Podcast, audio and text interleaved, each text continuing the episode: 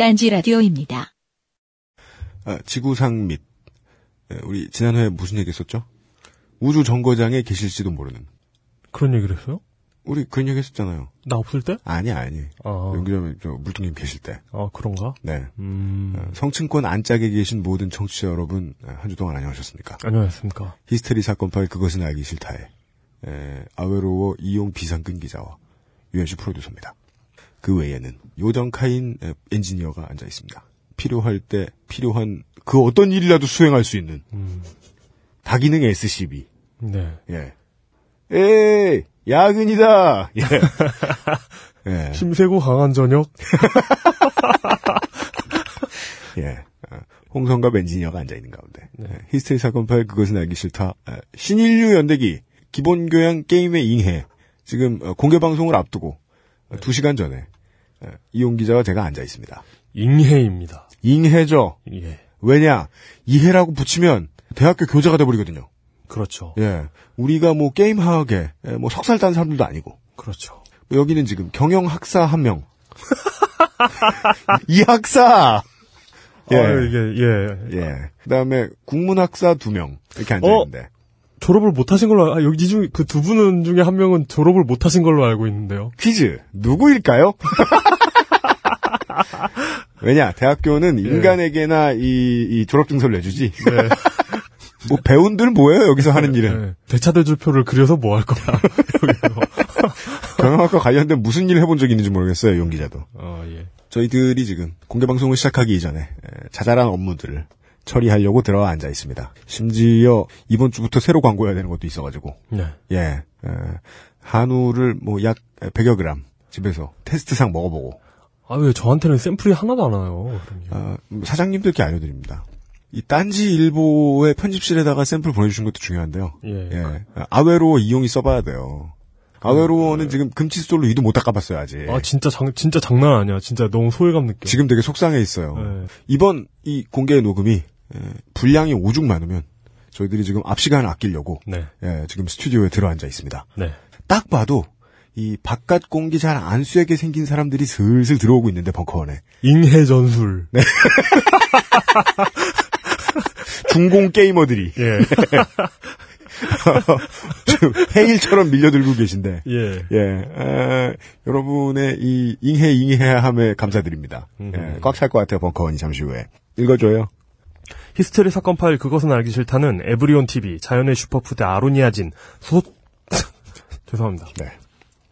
히스테리 사건 파일 그것은 알기 싫다는 에브리온 TV, 자연의 슈퍼푸드 아로니아진, 도서출판 아포리아, 오존 금칫솔, 주식회사 힘내요, 도서출판 글과 생각, 소다메이커 소다 스파클, 기능성 남성 속옷 바디뷰 프리미엄, 하이브리드 방탄 필름 아마스, 건축우산, 한우 추석 세트가 건우 축산. 다시다 다시 다시. 건- 축산만 다시 해요. 이거 뭐 하이브리드 방탄 필름은 뭐예요? 그건요, 네. 에, 핸드폰 위에 씌우는 바- 필름인데요. 네. 에, 핸드폰 위에 이렇게 망치로 확 때려도 네. 핸드폰은 깨져도 필름은 안 깨진대요. 왜 사는지 모르겠죠. 아, 네. 아 예. 네. 그래서 그, 그 필름이 너무 강한 나머지 핸드폰도 좀 보호해줄 수 있는, 네. 네, 필름이래요. 네. 히스테리 사건 파일 아, 그것은 다 처음부터 다시 할 필요 없어. 건우축산 내가 잘라 자를게요. 히스테리 사건 파일 그것은 알기 싫다는 에브리온 TV, 자연의 슈퍼푸드 아로니아진, 도서출판 아포리아 다 다시 할게요. 한 번 한 번만 한 번만. 알았어. 한 번만 기회를 줘요. 진짜. 알았어, 알았어, 알았어. 진짜 나 나- 잘할 수 있어. 어, 이런 얘기 눈빛 보고 하는 것처럼, 아, 겁나라. 네. 히스테리 사건 파일 그것은 알기 싫다는 에브리온 TV, 자연의 슈퍼푸드 아로니아진, 도서출판 아포리아, 오존 금칫솔, 주식회사 힘내요, 도서출판 글과 생각, 소다메이커 소다스 아 나 안 된다 오늘. 잘라서 해. 네. 소다 메이커부터 해. 도서출판 글과 생각, 소다메이커 소다 스파클, 기능성 남성 속옷 바디뷰 프리미엄, 하이브리드 방탄 필름 아마스, 건우축산 추석한 건우 하이브리드 방탄 필름 아마스, 건우축산 추석 한우 세트가 함께합니다. 함께 합니다. 딴지 라디오입니다. 유시민입니다. 내 인생의 방향을 바꾼다는 거 결코 쉽지 않은 결정이었습니다. 어떻게 살 것인가 수없이 돌아보고 고민했습니다. 유시민 어떻게 살 것인가? 자연인 유시민으로 돌아와 전하는 진솔한 이야기 어떻게 살 것인가? 발매 동시 베스트셀러 등급. 어떻게 살 것인가 오늘 받자마자 한봉 희석해서 애인 주고 한봉 희석해서 제가 마셨는데 반 정도 마셨더니 속에서 불길이 올라오더라고요. 저는 눈치유 목적으로 구입했습니다. 보름간 시음한 결과 눈이 상당히 좋아진 듯합니다.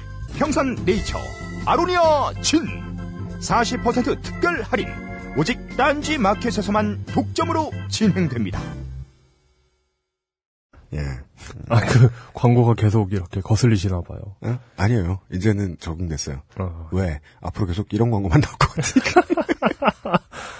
광고 접었어요, 그냥. 저, 예. 아, 좀, 좀 예쁘게 만들었으면 좋겠는데요. 그니까 말이에요. 근데 그거는 이제 앞으로 우리의 이제 역량이 더 되면 보기로 네. 하고. 또 대기업이랑 중소기업은 다르잖아요, 또. 그렇죠. 예, 중소기업에게 또 이미지 광고가 중요하지 않을 수도 있고, 예, 저희들은 거의 중소기업 박람회장, 딴지 종편입니다.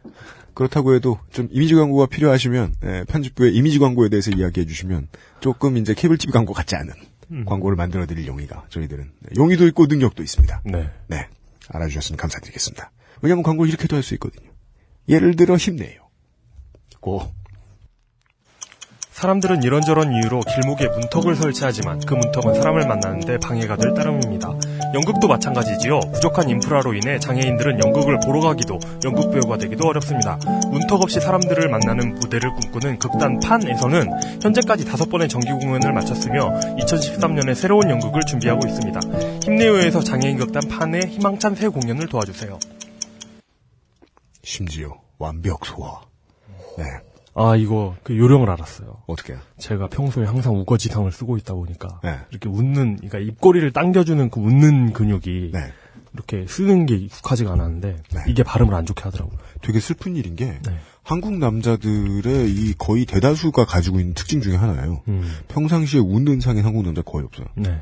그래서 이 웃는 법을 몰라가지고 웃는다는 건 지가 좋아서 웃는 것도 있는데 남들 기분 좋게 해주기 위해서 웃는 것도 있잖아요. 음, 네. 그거 할 줄 모르는 한국 남자 진짜 많더라고요. 예, 그러더라고요. 그게 결정적으로 이 신혼 사진 찍을 때 딱 나와요. 음, 가장 행복해 보여야 할 그 순간. 가장 족같아 보여요. 음. 그래서 이제 신부 친구들이 묻는 거죠. 어, 네 옆에 있는 이 족은 누구니? 예. 아, 이거 좀, 좀 그런데? 그래요? 너무, 성적인 암시가 있는 것 같은데. 아, 이 족 같은 새끼 누구니? 왜냐면 저는 신혼 사진에서 잘생기게 나온 남자를 본 적이 없거든요. 아, 그래요? 아무리 잘생겼어도 신혼 사진은 바보가 되더라고요. 웃는 게 어색하거든. 음, 예, 맞아. 맞아요. 이용이 예, 이제 웃을 수 있게 되고 네. 발음도 할 수 있게 되었다. 잠시 후에도 그래야겠다. 잠시 후엔 괜찮아요. 뭐, 다 바깥에서 표정 잘 안 짓고 다니는 사람들 사람들만 들어올 텐데 뭐. 잘 되겠죠, 뭐. 예. 에, 예. 땡. 1999년에 캐나다의 생물학자이자 언어학자인 브루스 바게밀은 동물의 왕성한 성생활이라는 책을 통해 동성애를 하는 동물이 500여 종에 달한다는 사실을 밝혔습니다. 일부 종교단체에서는 그 동물들도 타락했다고 말하고 싶을 수도 있겠지요. 인종차별과 성차별처럼 동성애 혐오증도 외부 압력이 생기면 발생하는 옹졸함의 하나입니다. 모두를 아우르는 동그라미를 사회에 적용하면 젠더, 성별, 섹슈얼리티에 상관없이 모두가 평등해질 수 있을 것입니다.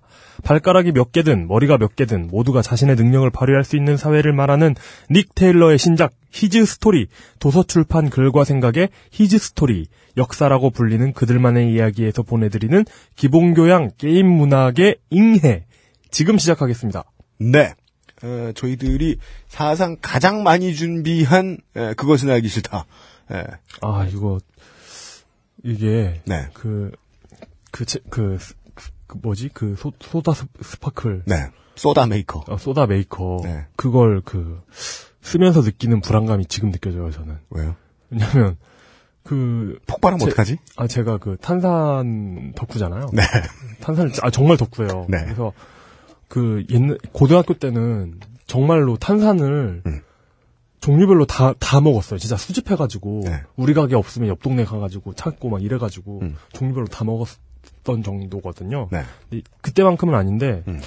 어쨌든 이거 수- 그 소다 메이커로 탄산수를 만들어보고, 또 거기 이렇게, 이렇게 맛을 섞는 게 있잖아요. 그렇죠. 콜라 맛을 섞으면 콜라가 되고 이러잖아요. 나중에 탄산수 만든 다음에 섞는 거 있죠. 그런데, 어, 저는 30 평생 살아오면서, 네. 이 세상에 좋기만 한 건 있을 수 없다는 걸 깨달았거든요. 음흠. 그런데 지금까지 이 기계는 좋은 면만 보였기 때문에 네. 뭔가 뭔가 안 좋은 게 있을 것 같다는 느낌이 들거든요. 네. 그게 무엇인 그게 무엇일까? 이러니까 이게 너무 좋은데 너무 좋으니까 불안한 거예요. 음. 네. 음. 이렇게 좋을 리가 없는데 어떤 이 어떤 물건이 아, 어, 그런 생각이 드는데 네. 소다 스파클과 우리 공개 방송의 관계는 뭘까요? 도대체 어떤 게 안 좋을까 이건 음. 이런 불안감이 이렇게 준비를 많이 했는데. 예, 이렇게 준비를 많이 했는데 음. 분명히 뭔가가 안 좋을 텐데 이것도 그죠. 그런 불안감이 느껴지네요. 네, 어떤 사람을 한 번도 안 만나본 잉여가 막 옷을 벗고 난입한다든가, 스트리킹을 한다든가. 차라리 그러면 고맙죠. 아, 그럼 차라리 뭐 볼거리라도 있고. 예, 네. 예, 예. 음, 그죠. 음, 불안한 건 많아요. 네, 무대란 건 늘 그렇습니다. 네. 예. 에, 저희들이 공포와 에, 겸손함을 가지고 예, 준비해서 잠시 후에 여러분들 만나 뵙겠습니다. 딴지 라디오입니다. 주성맞이 딴지마켓 초특가 기획상품 더 한우 라이브 한우를, 먹어야, 추석이, 끝난다. 2010년 구제역의 공포를 기억하십니까? 구제역 청정지대 전라남도가 키워낸 건강한 한우입니다. 화가 가득한 설을 먹으면 인간에게도 화가 쌓인다는 사실을 아십니까?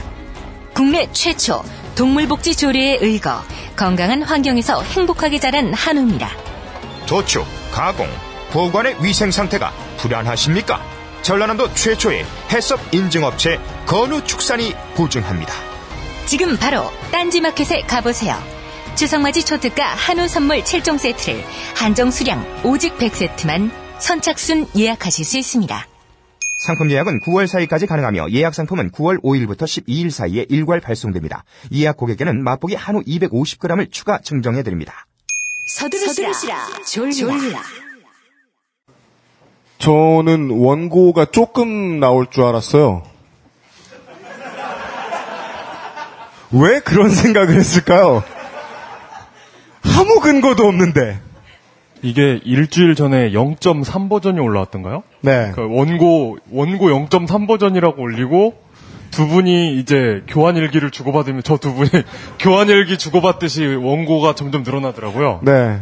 그 해일처럼 늘어나더니 네. 이게 장수가 너무 많은 게 아니냐. 그랬더니 0.9 버전부터는 글자 크기를 줄여서 장수를 줄이셨어요. 아 종이를 이렇게 평에서 장으로 바꿨어요. 예, 예, 예. 그럼 양 좀 준다? 신기하게. 예. 예, 맞아요. 그래서 장수는 좀 줄었죠. 그 양이 어마어마해요. 그래서 에, 양이 어마어마한데 우리가 막 2시간 반밖에 없는 시간 가지고 막 이용이 힘내요 하느라 20분 쓰고 그럴 수 없잖아요. 네. 그래서 앞에 필요한 거 전부 다 녹음했고 에, 실수 fetish가 있으신 분들을 위해서 intro만 여기서 하겠습니다. 이 연, 좋아하잖아요. 사람들이 연습이에요? 그냥 그냥 하면 안 돼요? 우리가 연습과 실전이 구분이 있던 적이 언제 있어요. 예, 하다 예. 맞으면 했지 그냥. 예, 예, 예. 예. 그렇죠. 갑시다.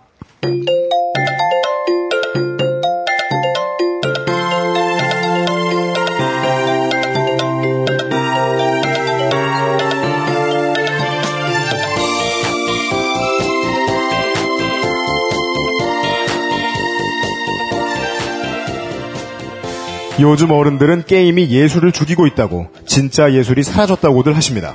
그 전 어른들은 영화가 예술을 죽이고 있다고 상상력 있는 예술이 사라졌다고들 하셨습니다. 그 전 어른들은 사진이 예술을 죽이고 있다고, 독창성 있는 예술이 사라졌다고들 하셨습니다. 그 전 어른들은 인쇄기가 예술을 죽이고 있다고 인간미 있는 예술이 사라졌다고들 하셨습니다. 어른들의 저주는 예술사 발전의 증거입니다. 올여름 히스테리 사건 파일 그것은 알기 싫다는 다음 세대의 새로운 예술의 등장을 두려워하는 역할을 맡아주셔야 할 미래의 어른들, 즉 여러분을 교양 있는 꼰대로 만들어드리는 시간입니다.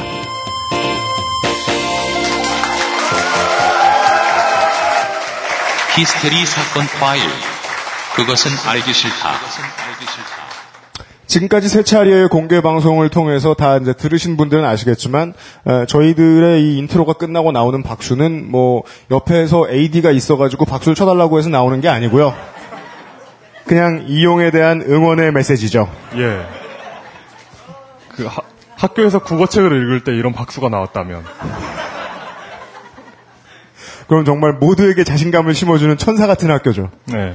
전 세계 청취자 여러분, 아까 저희들이 스튜디오에서 말씀드렸던 대로 지금부터 히스테리 사건 파일 그것은 알기 싫다. 방학 특집 기본 교양 게임 문학의 잉해 시간입니다.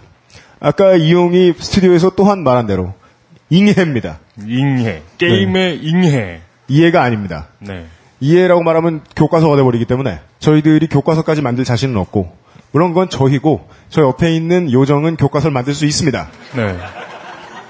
그러나 교과서로 방송하고 싶은 마음은 제가 없습니다. 따라서 에, 매우 단촐한 글자 크기를 줄인 20장 정도의 초박형 원고를 들고 처음에 글자 크기 줄였을 때는 네. 스무 장이 안 됐거든요. 네. 근데 이- 이게 그 0.9에서 0.95 버전이 되면서 네. 22장이 됐어요. 글자 크기를 줄이고 장수가 늘어났어요. 그죠? 아, 저좀 생각해 보면 웃긴 일이죠. 예, 걱정이 됩니다. 네. 에, 이 많은 양의 이야기를 준비해 주신 심지어 게임 이야기인데도 고리타분하게 만들어 주실 수도 있는 네. 신인류 연대기. 저는 처음에 살짝 반대, 신인류 연대기 처음 할 때 살짝 반대했었거든요. 첫 이야기는 재밌었어요. 특허권을 이야기하는 것도 재밌, 재밌었는데 저는 물뚝심송 정치부장님의 눈빛을 보자마자 느꼈죠. 한 두 회 내버려두면 대폭발 하시겠구나. 예. 마그마가 흘러내려 7회 정도 하시겠구나. 3회쯤 되니까 저한테 단둘이 있을 때 얘기를 하더라고요. 무슨 말인지 모르겠는데요. 이러면서 그때만 해도 그게 실례라고 생각했는데 요즘은 5분에 한 번씩 얘기해요. 예. 모르겠는데요? 모르겠는데요? 그 그때 저한테만 살짝 얘기했는데 이제는 그냥 얘기하죠. 제가 이렇게나 모르겠는 이야기들을 저는 모르겠지만 많은 바깥의 분들, 특히 이공계 출신 분들 혹은 지금도 언어 관련, 소프트웨어 관련 일하고 계신 분들은 저만 보면 어, 되게 고맙다고. 제가 뭘 잘했다고. 이번 신일년 심지어 어, 듣던 분들 다 빠져나가고 새로 들으시는 분들 유입돼가지고 청취자 수가 같습니다. 무섭죠. 예. 우리는 이제 지금 축포를 터트리고 다음 주에 다시 시사 얘기하면 모두가 다시 썰물처럼. 빠져나가 버리겠죠. 예. 예, 걱정입니다. 신인류 연대기의 히어로. 아, 당- 지금부터 3시간 동안 트윗을 못하실 물뚝심송 정치부장님을 소개해드립니다. 어서 오십시오. 안녕하세요.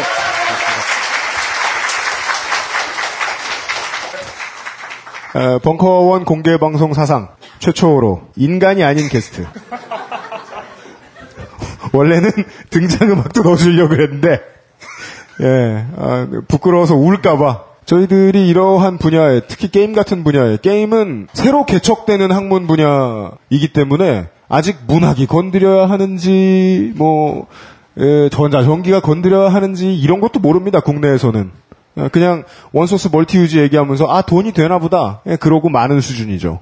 전문적인 지식이 퇴부족할 때 누가 도와줄 사람 없나? 라고 이야기하면 데이터의 숲에서 나타나서 저희들 22장을 던져주는 오덕후 숲의 요정 카인 홍성갑 기자입니다. 네, 안녕하세요. 오늘 준비해온 이야기는 여러분들 지금 뭐 아마 편집하겠지만 살짝 말씀드리면 오늘 녹음하는 게 두 편으로 나갑니다. 오늘 녹음하는 게요? 네. 아까 들었잖아. 아 그래요? 예, 시작하자마자 이용 카리스마를 보고 계시죠? 아까 이용한테 제일 먼저 말한 얘기인데 오늘 녹음하는 거 두 편 나간다고 양이 방대합니다. 숨가쁘게 네. 시작을 해봐야 되겠는데 예, 뭐 제가 아는 바만 간단하게 말씀을 드리면 이 방송 분량에 대해서 오늘 화요일 순서는 아마도 지난 신일연대기와 비슷한 에, 기술사의 발전을 논하게 됩니다. 게임에 있어서 기술사의 발전을 이야기하면 오실로스코프 시대의 최초의 게임에서부터 컴퓨터 게임보다는 아케이드 게임과 에, 어머님들은 이제 아케이드가 뭔지 모르시겠다면. 여러분들 자식 잡으러 가던 그곳이 아케이드입니다. 아케이드 게임. 예. 그리고 국내에서는 대중화가 더뎠지만 전 세계를 한번 훑고 지나갔던 어, 콘솔 게임의 역사에 대해서 어, 콘솔 기기들과 그것들을 만들었던 회사, 그 회사에서 나왔던 주요한 작품들을 보겠지만 어, 기본적으로 콘솔 게임과 아케이드 게임은 짧고 쉽게 즐길 수 있어야 장사를 그 게임을 만드는 사람들이 장사를 하는데 편합니다. 네. 예. 동전을 100원 넣고 1시간 하면 밉잖아요. 그래서 그다지 깊지 않은 게임들입니다. 게임 문학의 잉해라고 하기에는 문학성이 그렇게 충분히 나오진 않고 아마 게임의 문학성과 서사에 대한 본격적인 이야기들은 토요일에 PC 패키지 게임과 온라인 게임들에 대한 이야기를 하면서 어, 정리를 해볼 수 있을 것 같습니다. 물뚝심송 정치부장님하고 어, 홍성갑 기자하고 지난 며칠간 아까 무슨 단어였죠? 마니또. 마니또. 예. 마니또가 돼가지고 두 분이 어, 원고를 비밀 일기 쓰듯 주고받으셨는데 예. 예, 지금은 오프라인으로 대화를 주고받으시네요. 이제 시작해도 되나요? 어, 시작하죠. 네. 어, 오늘의 이야기를 제가 알기로는 정치부장님부터 시작해 주실 것 같습니다. 지금 그 초, 초반부터 굉장히 분위, 재미있는 분위기로 이제 분위기를 잘 띄워놨는데, 제가 처음에 시작할 얘기는 별로 재밌진 않은 것 같아요. 그냥 뻔뻔해지시는 게 더 좋을 것 같습니다. 이- 예. 뻔뻔하게 그냥 어려운 얘기로 시작을 하겠습니다. 그래서 첫 번째 제가 얘기할 것은, 이제 과연 예술이란 무엇인가? 예수 말고 예술. 이게 저기 열 분 나가시네요. 예술이라고 하면 이제 흔히 생각나는 게 이제 보통 말, 말을 다루는 이제 소설, 시 뭐 이런 게 있고요. 문학 같은 거. 그리고 박자와 가락이 있는 음악도 있을 수 있고, 뭐 물감을 이용해서 그린 그림이나 뭐 조각, 또 사진도 있고, 영화도 있고, 굉장히 다양한 미디어가 예술로 활용이 되고 있습니다. 부장님 잠시만요. 죄송합니다. 예. 태용 씨 부장님 소스 크게 들어가요. 지금 밖에선 작게 들립니다. 아, 아, 아. 말해도 돼요. 뭐 자고 있다? 태용 씨 주무세요? 전달이, 어, 됐네. 예. 아, 아니구나. 죄송해요. 아, I love you. 예. 가겠습니다. 괜찮, 괜찮대요? 예, 괜찮아. 아, 예, 예. 끝났어요. 가겠습니다. 예, 가겠습니다. 왜 예술 얘기를 먼저 꺼내냐면은 게임의 역사를 다룰 때 결국 우리는 게임을 예술로 간주하게 될 거예요. 그래가지고 예술이란 무엇인가에 대한 생각을 먼저 해보고 이거에 관련된 질문을 말씀드리고 본격적으로 게임의 역사를 시작하려고 하는 겁니다. 가정을 해보죠. 제가 아주 오래전에 한 수만 년 전에 동굴에서 살던 한 원시인이라고 생각을 해봅시다. 이 원시인이 운 좋게 하루는 들판에서 뛰어나, 튀어나와서 막 몽둥이를 들고 뛰어다니다가 커다란 들소를 한 마리 사냥을 했어요. 들소를 쓰러뜨린 거죠. 얼마나 좋았겠습니까? 실제로 벌어진 일인 거죠. 현실인 거죠. 근데 이 원시인이 이 들소를 잡은 순간에 어마어마한 생각들이 머릿속을 쫙 지나갔을 거예요. 와, 나는 이 들소를 잡음으로써 일단 먹을 걸 해결했고, 내 주변에 있는 사람들이 이 고기를 나눠 먹고 행복해질 것이고, 심지어 그 사람들 중에선 그 나의 아이를 낳아줄 여자 사람도 있었을 것이고, 이 얘기를 어떻게든 길게 남겨보고 싶고, 또 더 지나가다 보면은 이 공로로 자기 부족 내에서 사냥을 나갈 때, 그룹 사냥을 할 때, 내 스스로가 그 그룹의 리더가 될 수도 있을 것이고, 여러 가지 좋은 일이 연쇄적으로 발생을 할 거라는 말입니다. 그때 이 원시인한테는 굉장히 그 좋은 경험이 기억으로 남게 될 거예요. 그 사람이 그 경험을 오래 간직하고 싶겠죠. 오래 간직을 하려면은 어떻게 해야 될까요? 결국 자기 동굴에 돌아와가지고 벽에다가 자기가 할 수 있는 모든 솜씨를 다 발휘해가지고 자기가 쓰러뜨린 들수와 똑같은 가급적 똑같은 모양을 벽에다 새기게 되는 겁니다. 그리고 다른 사람들을 데려와서 그 그림을 보여주면서 자기의 경험을 얘기하기도 하고 예. 또 아이들한테 자기 경험을 보여주면서 나에 대한 존경심을 심어줄 수도 있는 거고 예. 아마 이게 예술의 시작이었을 겁니다. 나님 이가 들소를 1마리 잡았습니다. 그렇죠. 예. 바로 이게 그러니까 그 어쩌면 우리가 알고 있는 가장 오래된 인류가 만들었던 예술품 알타미라 동굴 벽화가 이래서 생겼을 수도 있어요. 그렇다면은 여기서 우리가 알 수 있는 것은 예술이라는 게 우리가 실제 생활에서 겪고 느끼는 경험들을 복제해 놓은 거라는 얘기죠. 예술은 현실의 복제품이다. 이런 얘기가 가능합니다. 그럴 때 그 예, 그 9포인트 글자가 가끔 안 보이세요, 우리 정치부장님이. 아, 좀, 좀 심하게 안 보입니다. 예. 죄송합니다. 예. 그 현실의 복제품이 예술을 만들 때 처음에는 자신이 겪었던 경험을 기억하는 차원에서 만들어냈을 수가 있겠죠. 조금씩 지나다 보면은 심지어 다른 사람의 경험을 기록 복제해 놓은 그런 복제품을 즐기는 단계까지 갑니다. 그 우리가 그런 복제품을 통해서 실제 뭐 내가 실제로 겪지 못했던 경험을 겪게 되는 거 그걸 흔히 말하면 가상의 경험이라고 그러죠. 대리 경험이라고도 하고 예술품의 복제 품질이 점점 좋아질수록 이거를 거의 현실보다 더 현실같이 느낄 수 있는 경험을 줄 수 있게 된다는 거죠. 이런 상황을 그 장 보들리아르라는 철학자는 그 시뮬라크르라고 정의를 합니다. 네. 시뮬라크르를 통해서 그 가상의 경험, 현실보다 더 현실 같은 경험을 취하게 되는 걸 시뮬라시용이라고 그러죠. 매트릭스에서 그렇죠. 그 네오가 각성하기 전에 해커로 일할 때 그 돈을 받아가지고 책을 파가지고 숨겨놓잖아요. 근데 그 파놓은 책이 시뮬라크르와 시뮬라시옹이었어요. 맞습니다. 제가 정확히 이 얘기를 문학 수업에서 들은 것 같아요. 예, 네, 맞아요. 그, 네. 그래서 그 워쇼스키 지금은 남매인데 당시 형제. 네.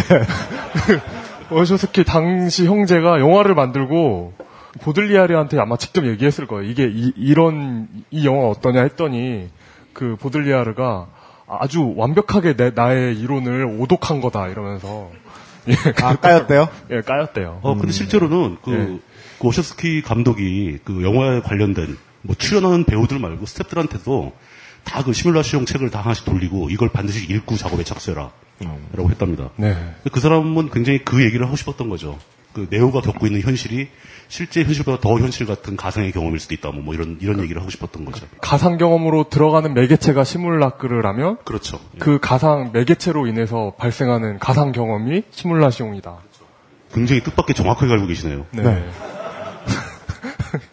이 실제로 우리가 예술을 통해서 이런 그 가상의 경험을 많이 하게 됩니다. 예를 들어서 피카소의 그 게르니카 같은 그림이죠. 굉장히 큰 대작입니다. 그 게르니카라는 그림이 가지는 가치가 뭘까? 그 그림 자체가 훌륭한가? 뭐 이런 게 아니라는 거죠. 사실 게르니카를 보는 사람들은 게르니카를 통해서 스페인에서 발생했던 그 내란이 사람들한테 어떤 상처를 줬는지, 그 고통과 혼란이 어떤 것이었는지 경험을 하게 된다는 거죠. 똑같은 얘기로 뭐 달리의 그 내란의 예감, 그- 그런 작품 굉장히 무섭습니다. 그런 느낌을 예술품을 이용하는, 예술품을 소모하는 사람들, 소비자들이 그런 대리의 경험을 할 수 있게 된다는 거죠. 이게 예술의 본질이 아니냐. 저는 이렇게 생각하는 겁니다. 예. 명작의 취급을 받는데 그 작품에 붙어 있는 서사가 없고 어떤 체험을 했다는 이야기가 붙어 있지 않은 회화를 본 적은 없는 것 같습니다. 그렇죠. 예. 예. 그게 없어도 느껴지는 게 있긴 한데 아무래도 배경을 알면 좀 더, 좀 더 강하게 느낄 수 있겠죠. 예. 저 이제 뜬금없이 그 과거 알타미라 동굴벽화를 그리던 시절에서 현대 또는 미래로 한번 가봅시다. 제가 그 어떤 큰 우주선을 몰고 있는 조종사예요. 근데 이 우주선을 몰고 막 가는데 적들이 공격을 해옵니다. 그 적들이 나한테 미사일을 발사했어요. 제가 이 조종관을 막 조종해서 미사일을 격추를 시키면 우린 다 삽니다. 근데 만약에 내가 실패하면 우린 다 죽는 거죠. 나도 죽을 뿐더러 내가 몰고 있는 우주선에 탄 모든 사람이 다 죽습니다. 그럼 이때 그 미사일을 발사하기 직전에 조종관으로 조종을 하고 있는 그때 그 조종사, 즉나 자신은 어떤 경험을 느끼게 될까요? 이 경험을 사람들한테 느끼게 해주고 싶어가지고 최초의 게임이 만들어집니다. 게임의 역사를 본격적으로 다루게 될 그 Space War라는 게임이 바로 그겁니다. 아주 조잡한, 심지어 그 알타미라 동굴 벽화에 있는 들소 그림보다 더 조악한 화면에 점으로 찍혀 있는 우주선이 날라오고 그 우주선을 향해서 내가 조준을 해서 레이저를 발사하게 되는 거죠. 그래서 맞추면 환호성이 터지고 못 맞추면 탄식이 나오는 거죠. 난 죽었다. 이런 게 정확하게 그 예술이 주는 대리 경험하고 이런 게임이 주는 대리 경험하고 정확하게 동- 똑같다는 거죠. 전 이런 논리를 통해서 게임이 예술의 한 장르고 심지어 인류가 발명한 모든 예술의 가장 최후에 등장한 가장 최첨단 예술이라고 생각을 하는 겁니다. 네. 이때쯤 뭐가 다른 말 한마디 해줘야 돼요. 그래서 오케이. 아, 아, 물뚱님 예. 지금 노래방 그랩이었어요? 아, 아, 이제 어, 손에. 힘이 없어 이렇게 미끄러져가지고 이렇게 설득을 하기 위해 길게 이야기를 할 필요가 없는 게 문학에서 분파된 또 다른 문학이라는 사실이 워낙에 당연하기 때문입니다. 그렇죠. 그러니까 읽는 사람이 경험을 대신해서 해보고 읽는 그 매개체는 서사를 가지고 있고 이것을 문학이라고 본다면 거기에 소리와 영상을 더하면 영화 그리고 거기에 입력 기기를 통한 interactive가 더해지면 게임입니다. 그렇죠. 지금 말씀하신 interactive가 사실은 게임을 게임으로 만드는 가장 중요한 소재인데 여태까지 나왔던 거의 모든 예술에서는 interactive가 없었어요. 그냥 일방적인 흐름이었죠. 정보의 흐름이었죠. 네. 게임은 그 interactive 서로 이렇게 양방의 데이터 교환이 벌어진다는 것 자체로 기존의 예술들과 완전히 구분되는 새로운 예술이 돼버린 거죠. 네. 그러다 보니까 네. 훨씬 더 강력한 대리 경험을 만들게 그 느끼게 해주는 겁니다. 네. 그러다 보니까 이게 팔릴 거라고 생각을 하게 된 거죠. 음. 그 다른 어떤 예술계보다 더 큰 산업 분야가 됩니다. 사람들이 그 게임을 사기 시작하는 거죠. 네. 그리고서 적당한 예가 뭐가 있을까 제가 고민을 하고 있을 터에 두 분은 그냥 딱 꺼내신 게 동급생이에요? 제가 안 썼어요. 이분이 쓰신 겁니다. 아니, 솔직히 말씀드려서 자제분이 스물인데 이제 예. 스, 스물 안 됐다 아직. 아 참. 동급생이라는 게임이 있었죠. 사실이죠. 그거 여러분 다 아시잖아요. 그 거짓말은 아니에요. 네. 어, 저 그거 엔딩까지 못 봤어요. 되게 중요한 변명. 동급생 엔딩 못 봤다.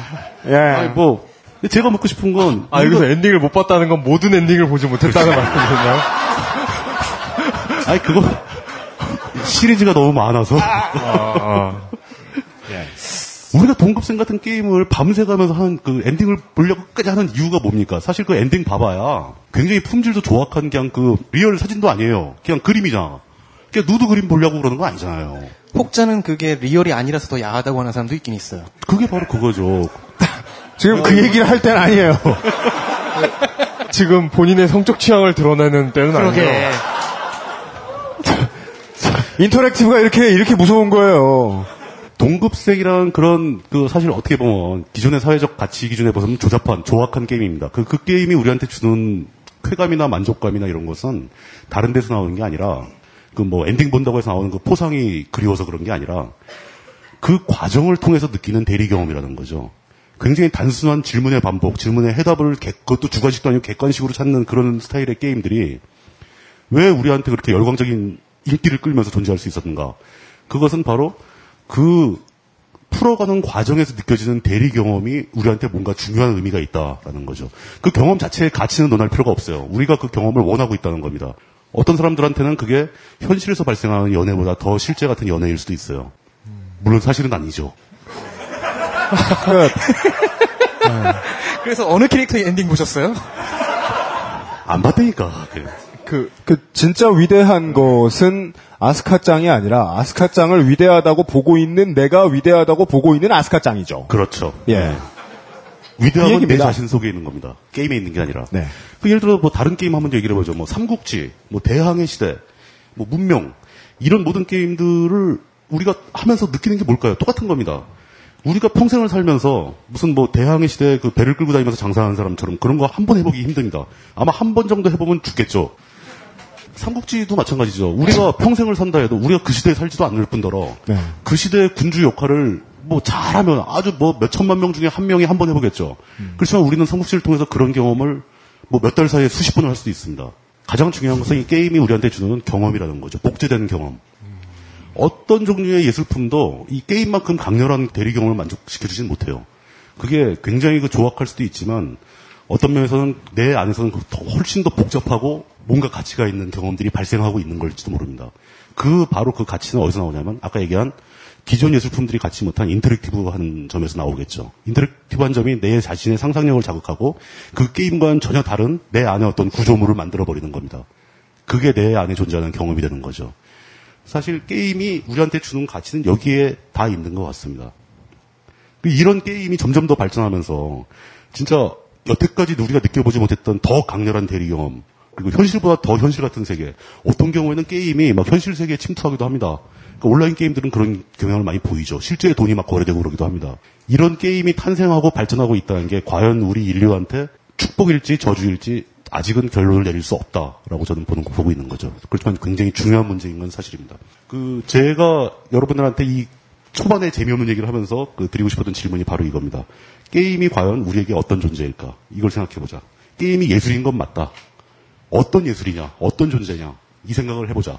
앞으로 지금 계속 이어질 예- 얘기에서 이 질문을 잊지 마시고 계속 그 질문에 대한 답변을 생각해 보면서 얘기를 진행했으면 좋겠다는 게 제 질문입니다. 네. 어, 그 부분에 대한 에, 이견을 살면서 한 번도 가져본 적이 없는 에, 요정 카인 기자가 예. 에, 이제 본격적인 이 기술사를 좀 진행을 해 주시겠습니다. 딴지 라디오입니다.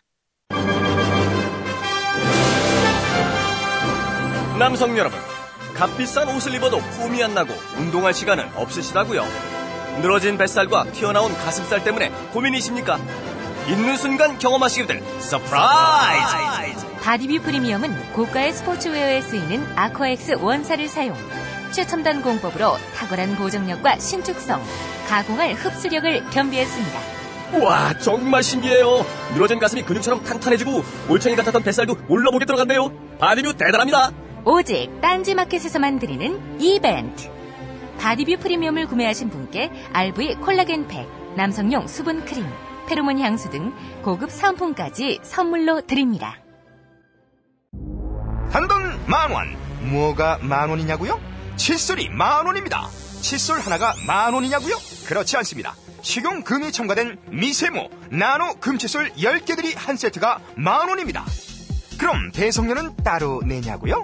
아니요, 배송비도 무료입니다. 딴지 마켓에서만 나노 금채솔 10개들이 한 세트를 은하계 최저가 만원에 배송비까지 무료로 구입하실 수 있습니다.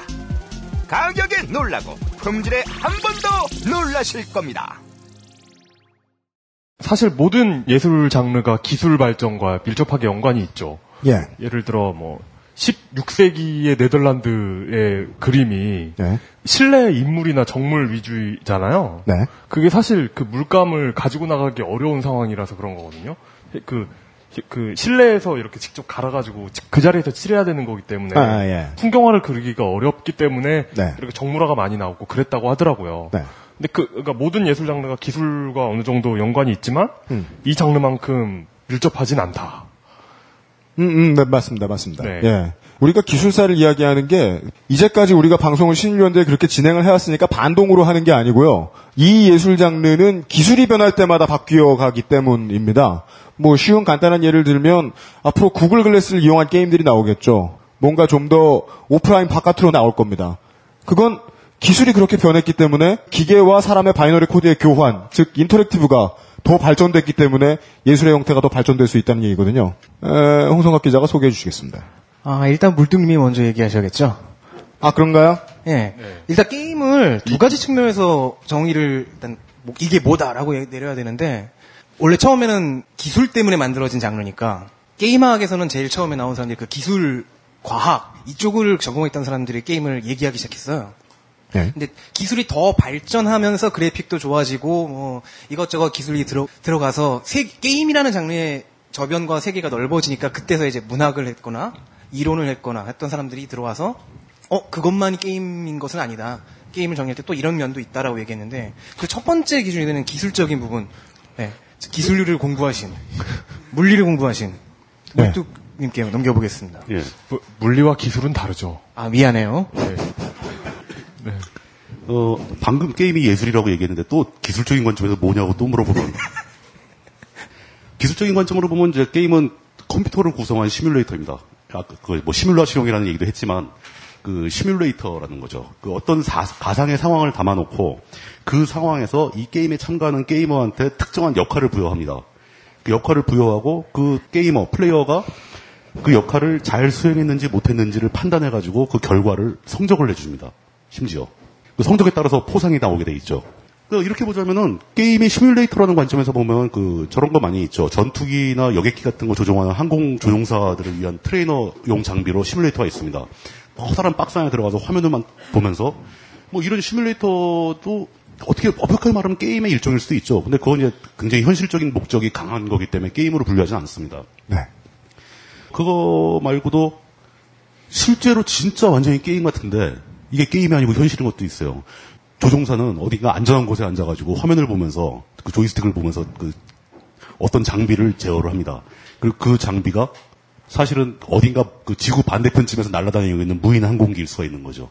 그 항공기가 자기 적국의 시설물이나 적군들을 폭격을 해서 죽이기도 합니다. 그게 이제 무인 조종되는 드론을 통한 대리전 양상이 벌어지는 거죠. 그 결과 드론이 벌린 일에 대한 그 반작용이 저렇게 발생을 하겠죠. 네. 기술적인 관점에서는 이런 게임들이 이렇게까지 확장될 수 있는 겁니다. 그러니까 굉장히 실용적인 목적으로 만들어진 어떤 기계들 또는 진짜 현실에서 사람을 죽이는 기계로까지 확장이 됩니다. 이것도 게임의 기술적인 측면에서는 포함될 수 있다는 얘기죠.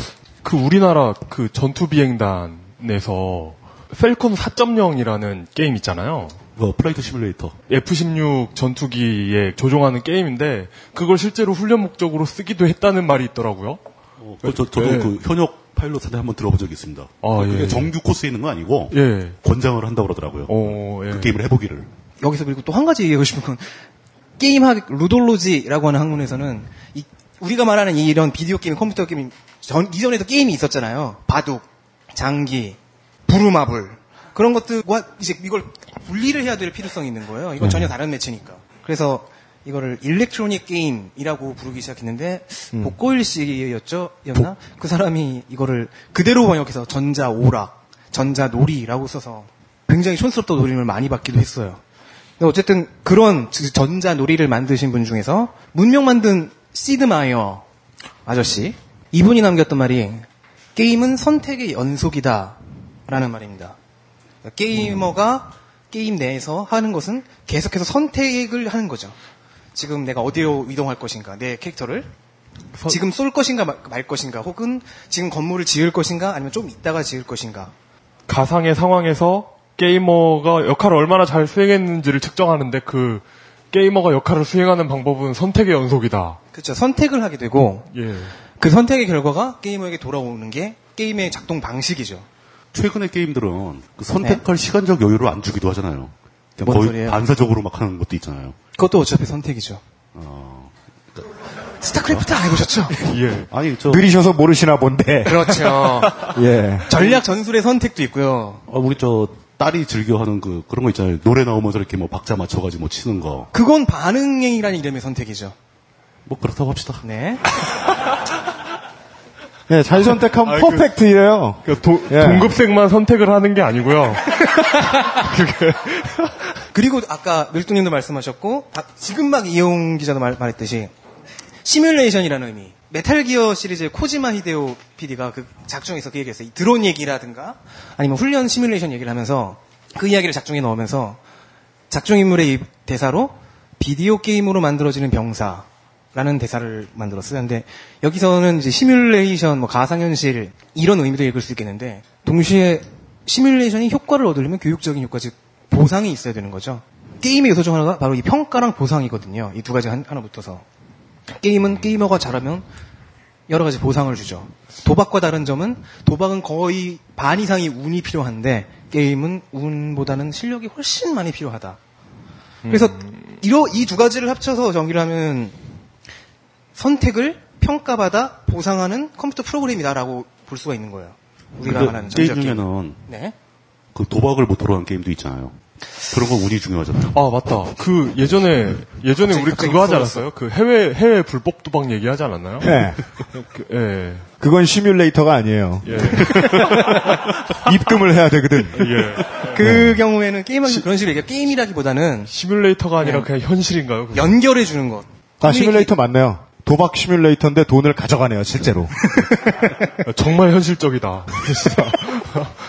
아까 얘기했던 그 게임학 하던 맨 처음 학자들은 물뚱님처럼 그 시뮬레이션으로서 놀이의 원리가 중요하다. 이 시스템이 중요한 거다. 이게 게임이다. 라고 생각했는데 지금은 좀 많이 바뀌었어요. 왜냐면은 예를 들어 여기 반지의 제왕 게임이 있는데 여기서 반지의 제왕을 이루는 모든 요소를 다 빼요. 프로도 빼고 절대 반지 빼고 그냥 그 시스템 뼈대만 남겨놓고 자 게임 해봐라고 하면은 이거 할 사람이 누가 있겠어요? 초기에는 음흠. 게임의 핵심은 시스템이다라고 네. 했다. 시스템이라고 했는데 게이머가 하는 대리 체험도 굉장히 중요한 그 서사도 굉장히 중요한 게임의 일부였다는 거죠. 그러니까 알고 보니 나머지 문화 콘텐츠와 동일했다는 게 밝혀진 거죠. 그렇죠. 수용자가 제일 중요했더라. 방금 수용자 얘기를 하셨어요. 게임의 수용자, 게임의 독자는 매우 특이합니다. 스스로 이야기를 만들어 가야 돼요. 여러분들이. 그러니까 게임은 이야기가 서사가 형상화된 결과물이에요. 다른 것 장르와 똑같이 결과물로서 자 이걸 읽어라고 하는 건데 동시에 수용자는 이걸 가지고 또 이야기를 또 만들어 나간다는 거죠. 재료가 되기도 합니다. 야, 그거는 되게 좋은 것 같아요. 네. 그냥 이 방송 뒷부분은 알아서 만드세요. 그러고 그냥 끝내죠. 어, 사실은 이게 결론의 핵심이죠. 자 그럼 먼저 집에 가시고요. 자, 저희가 알아서 하겠습니다. 네. 근데 지금 오늘 할 얘기는 그렇게 연구되었던 게임들보다는 그런 게임들을 있을 수 있게 그 전 시대에서 토양을 쌓았던 초기의 게임들과 그 시장에 대한 얘기를 할 겁니다. 네. 그것이 바로 아케이드 게임과 오락실 게임과 콘솔, 가정용 게임기의 그런 이야기들입니다. 네. 그, 뭐, 두 줄 요약. 이번 주 토요일에 바둑 얘기를 한다면, 오늘 할 얘기는 알까기에 가깝습니다.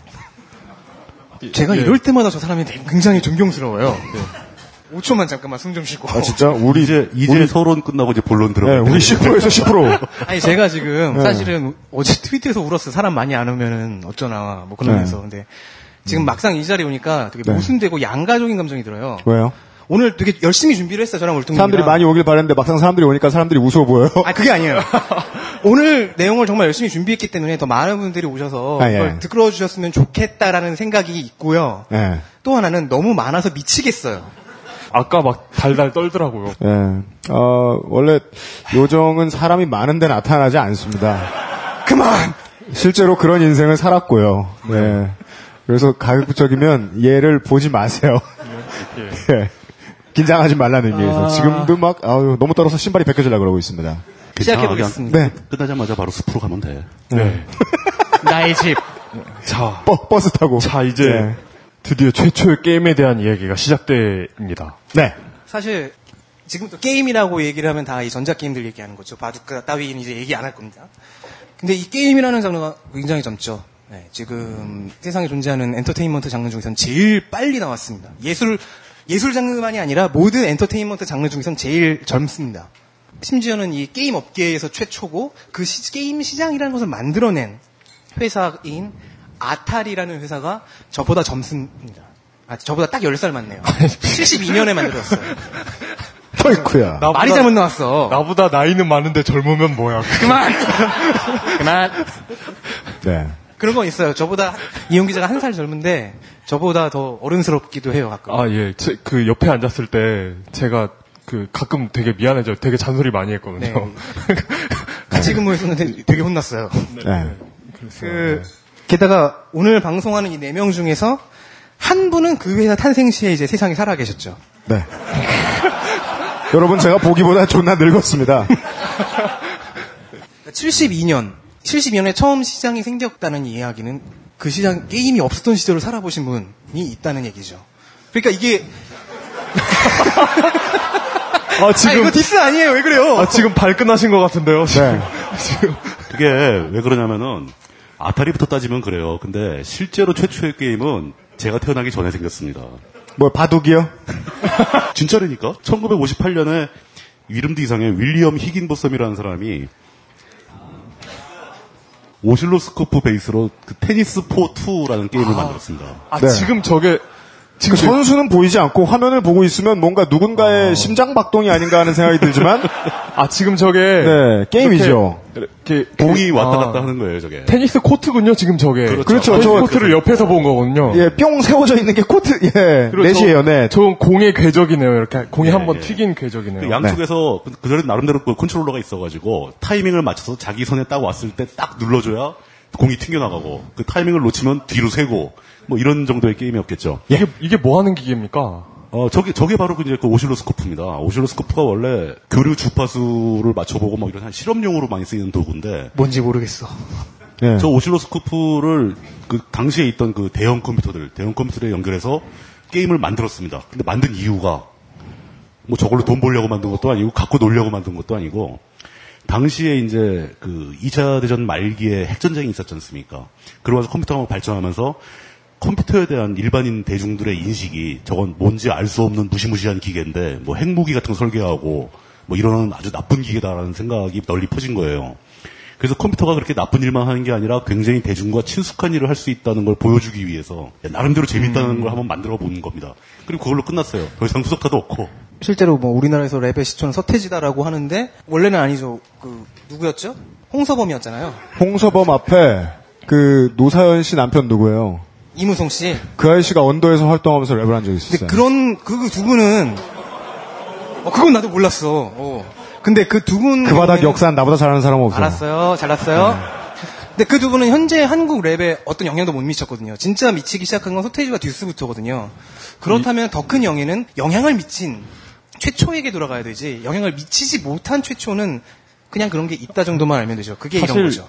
제, 그러니까 이거 이건 확실한 사실은 아닌데 이게 네, 그냥. 시기를 맞춰봤을 때 이 무렵에는 그 미국 정부와 IBM이 손을 잡고 그 진공관 컴퓨터의 마스터피스를 만들죠. 그 그쵸. 헐윈드라는 그러니까 그 미국 전국에 있는 수십 수백 개 레이더를 전부 도- 연동시켜가지고 그 그런 거죠. 스타크래프트 미니맵 같은 걸 만들어서 공중에 떠 있는 걸 다 보는 거예요.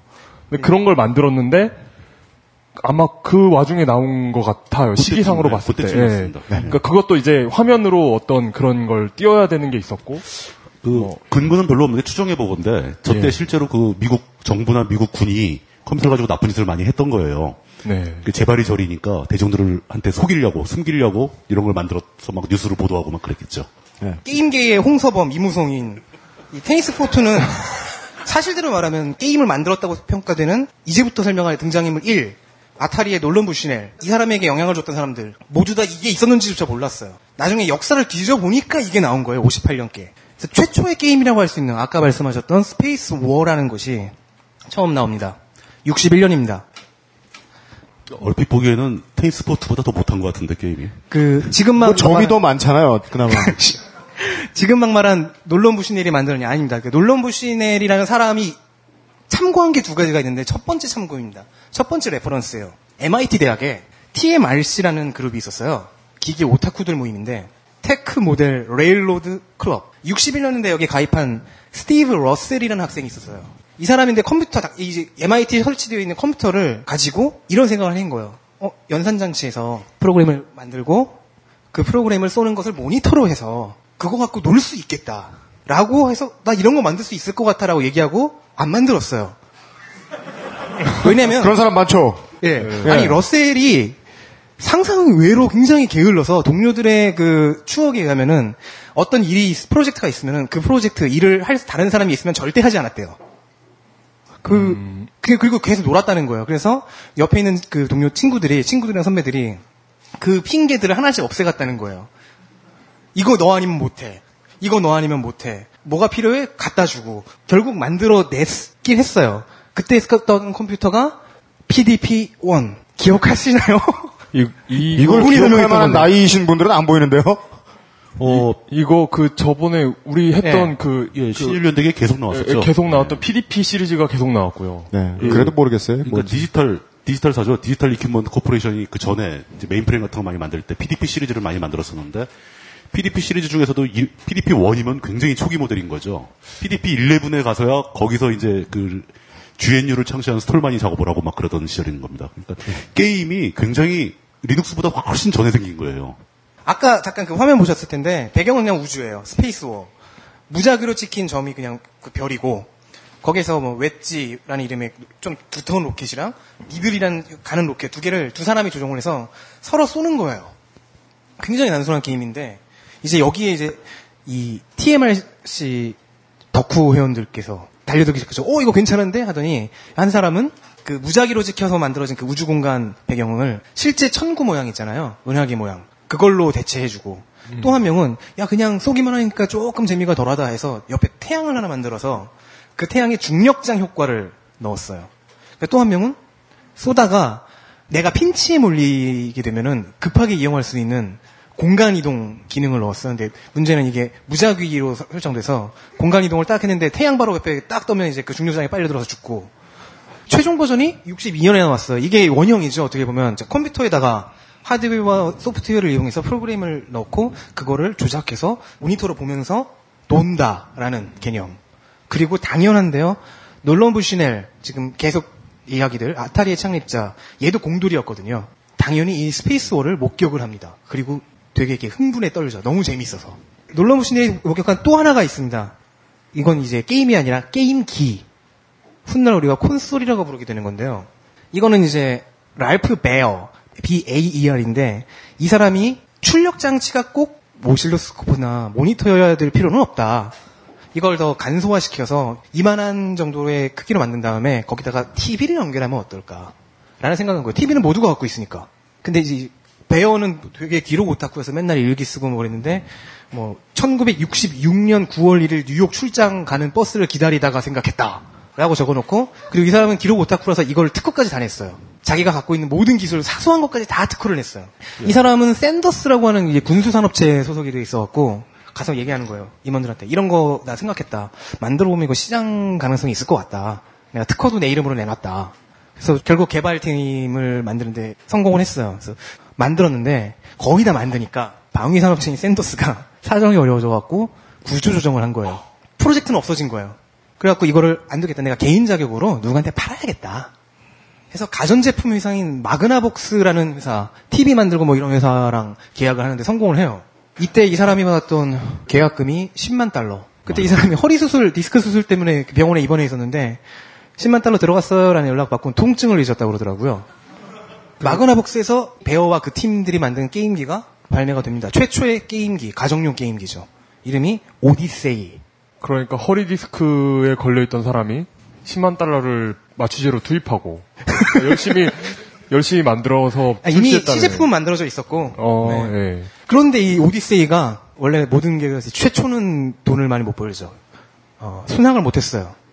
마그나복스 탓이 거의 근데 그 회사 탓이 가격을 너무 높게 잡고 광고를 TV 광고를 이상하게 갖고 마그나 복스의 TV에서만 돌아가는 것처럼 광고를 했어요. 근데 어쨌든 이게 오디세이가 최초로 나와서 뭐 한 10만 개 정도 한 2년 동안 팔아 제낍니다. 게임은 한 5개 정도가 내장돼 있고 다 랄프 베어와 팀원들이 만든 거죠. 그리고 오디세이가 발표되는 박람회에 놀라운 부신을도 있었어요.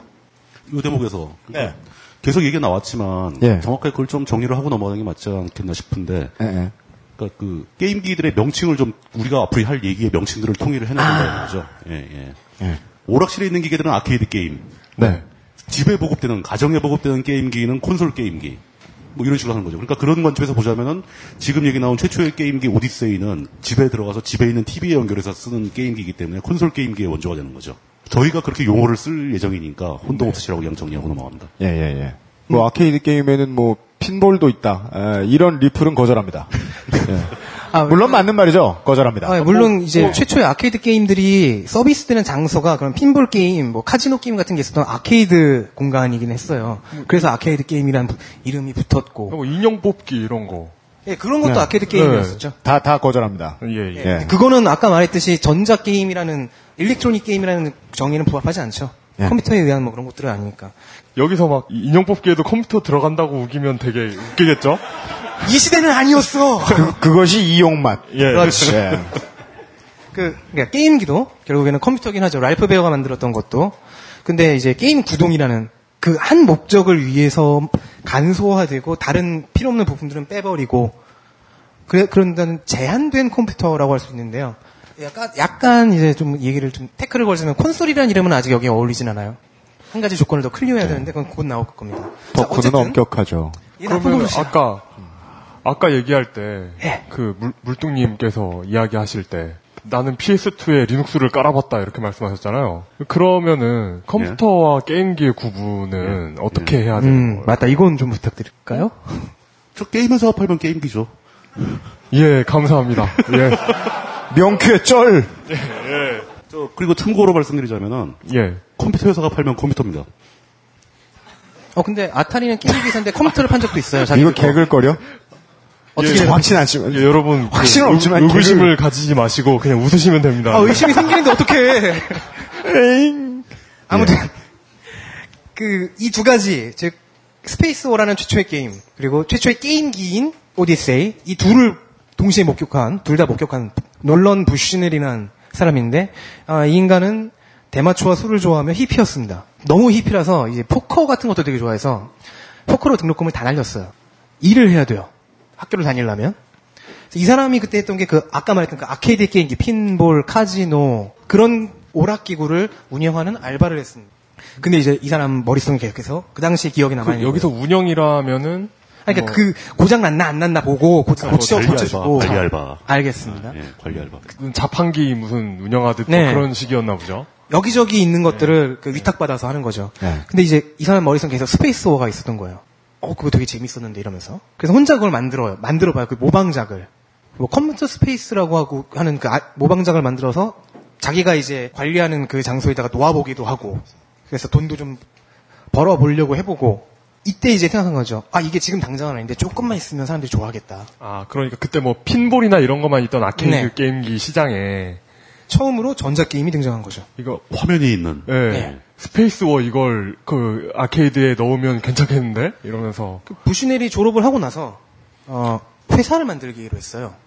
이건 내가 먹어야겠다라고 생각이었는지 아무튼 본인은 이게 모든 것이 다 선견지명이 있어서 계획 속에 있었다라고 하지만 얼마나 믿을 수 있을지 모르겠고 그래서 만든 회사 이름이 아타리입니다. 바둑의 단수를 뜻하는 일본어죠. 이거 그 그때 예전에 얘기 나왔었죠. 그 일, 그 아다리에서 온 겁니다. 그 바둑 용어. 당연히 이 당시에 비디오 게임, 컴퓨터 게임, 전자 게임 이딴 건 없었습니다.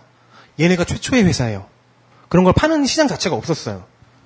그래서 뭐 이 사람 아타리가 했던 첫 계약도 뭐 그냥 핀볼 게임 만드는 정도였는데 근데 부시넬은 아케이드 공간에다가 비디오 게임을 넣어보고 싶었던 거예요. 이게 장사가 된다는 생각을 한 거죠. 그래서 채용한 사람이 친구인 알 알콘이라는 아저씨입니다. 혹시 기억하시는 분 있을지 모르겠네요.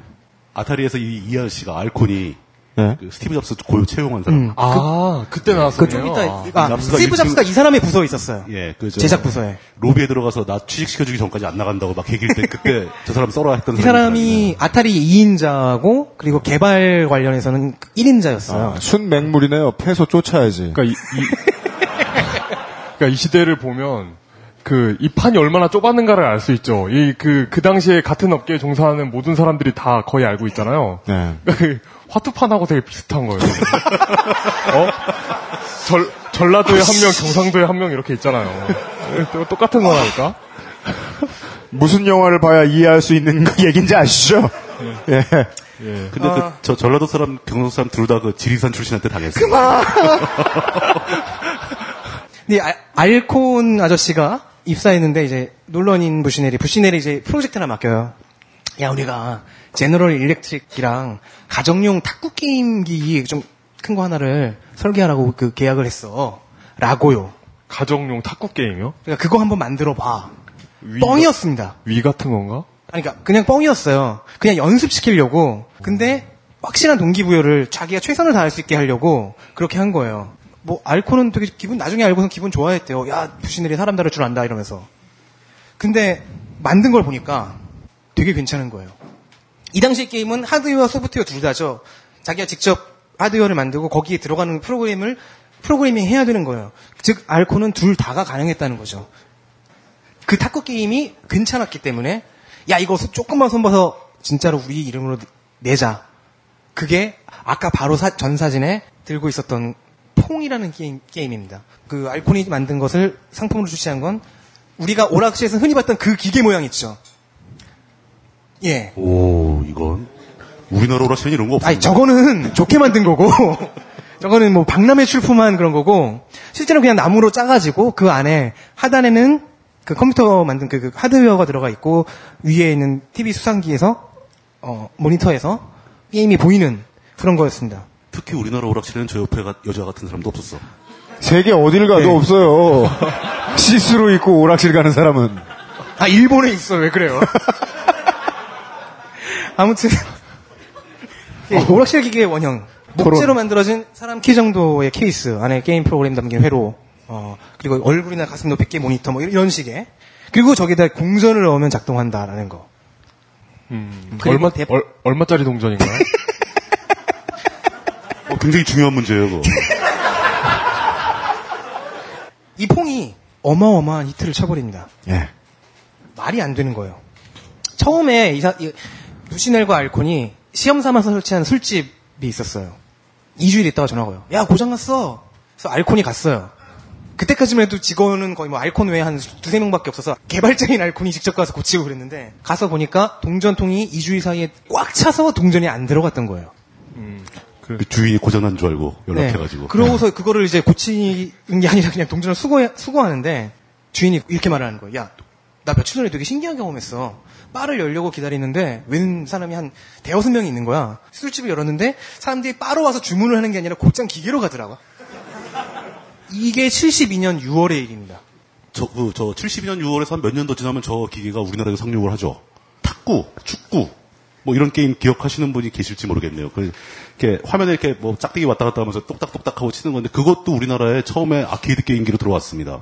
근데 그때까지만 해도 우리나라에 전자 오락실, 오락실 개념이 없었어요. 그래가지고 보통 동네 구멍가게 옆에 요즘 이- 그 인형 뽑기 기계 있는 위치, 그런 위치에 저 게임기가 들어차기 시작했습니다. 그거 제 기억으로는 싼 데가 20원이었고 비싼 데가 50원이었어요. 어. 그럼 그 문방구 앞에 있는 예, 그, 그, 그 오락기가 원형, 그 원형이 있는 거예요. 시- 실제 오락실보다 더 역사가 깊네요. 어, 그럼요. 아직까지도 그 전통이 면면이 이어지잖아요. 그리고 그때 이미 뭐가 생기냐면은 그 누가 와서 게임을 하고 있으면은 다음 사람이 줄 서 있는 대신 동전을 그 옆에 올려놓잖아요. 저희 동네에선 건다 그랬어. 저희 집에서도 저희 저 누님하고 누님 어렸을 때죠 이제 그 어리- 누님하고 저하고 그 저 탁구 한 판 딱 하고 있으면 어떤 애가 와가서 옆에다 동전 딱 올려면 끝나면 가야 되는 거야 이제. 그게 어느 동네나 공통이었던 문화가 언제나 1순위는 우하단이었어요. 어, 그리고 2번은 거기서부터 좌로 출발했었어요. 맞아요, 그- 맞아요. 이렇게. 예. 그래서 그, 그것도 있었어요. 그 뭐지? 나는 나는 내가 죽어도 난 내 스스로 있겠다는 의지를 표명하기 위해서 동전을 쌓는 것도 있었어요. 그, 그것도 어느 동네나 있었던 같아요. 반사회적인 행동이었죠 그런 거. 네. 아니면 바보 취급 당하는 뭐 그런 거죠. 예.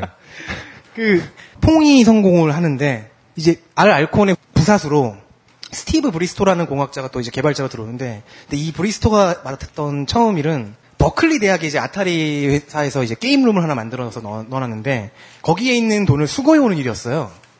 아까 알 알콘이 2주일 만에 꽉 찬 거를 수거했었는데 이제 브리스토가 이 게임룸 전체를 수거를 하려니까 이게 수백 달러 단인 거예요. 일주일에 한 번? 뭐 며칠에 며칠에 한 번 정도 하는데 교내에서 수백 달러를 가- 동전이로지만 그걸 갖고 다니려니까 이게 위험하잖아요. 그래서 브리스토의 아내가 도끼를 들고 옆에서 지켰대요. 근데, 근데, 근데 여기서 놀라운 게, 그, 아직 졸업도 안 한 공학도가 아내가 있다는 건가? 아니면 그 아내가 도끼를 들었다는 건가? 저는 도끼였어요. 앞쪽이 좀 더 놀라울 거. 왜냐면 아니 왜냐면 아내가 예. 원래는 총을 들고 싶어 했대요. 어. 근데 이제 버클리 대학 규정의 교내에서 총기 소유지 금지여서 그만큼 장사가 잘 됐다는 얘기죠. 네. 이제 퐁이 퍼져나가면서 업계가 생겼습니다. 아타리가 그래서 업계를 창조한 거죠. 게임 업계라는 곳을. 근데 이제 인식의 문제였어요.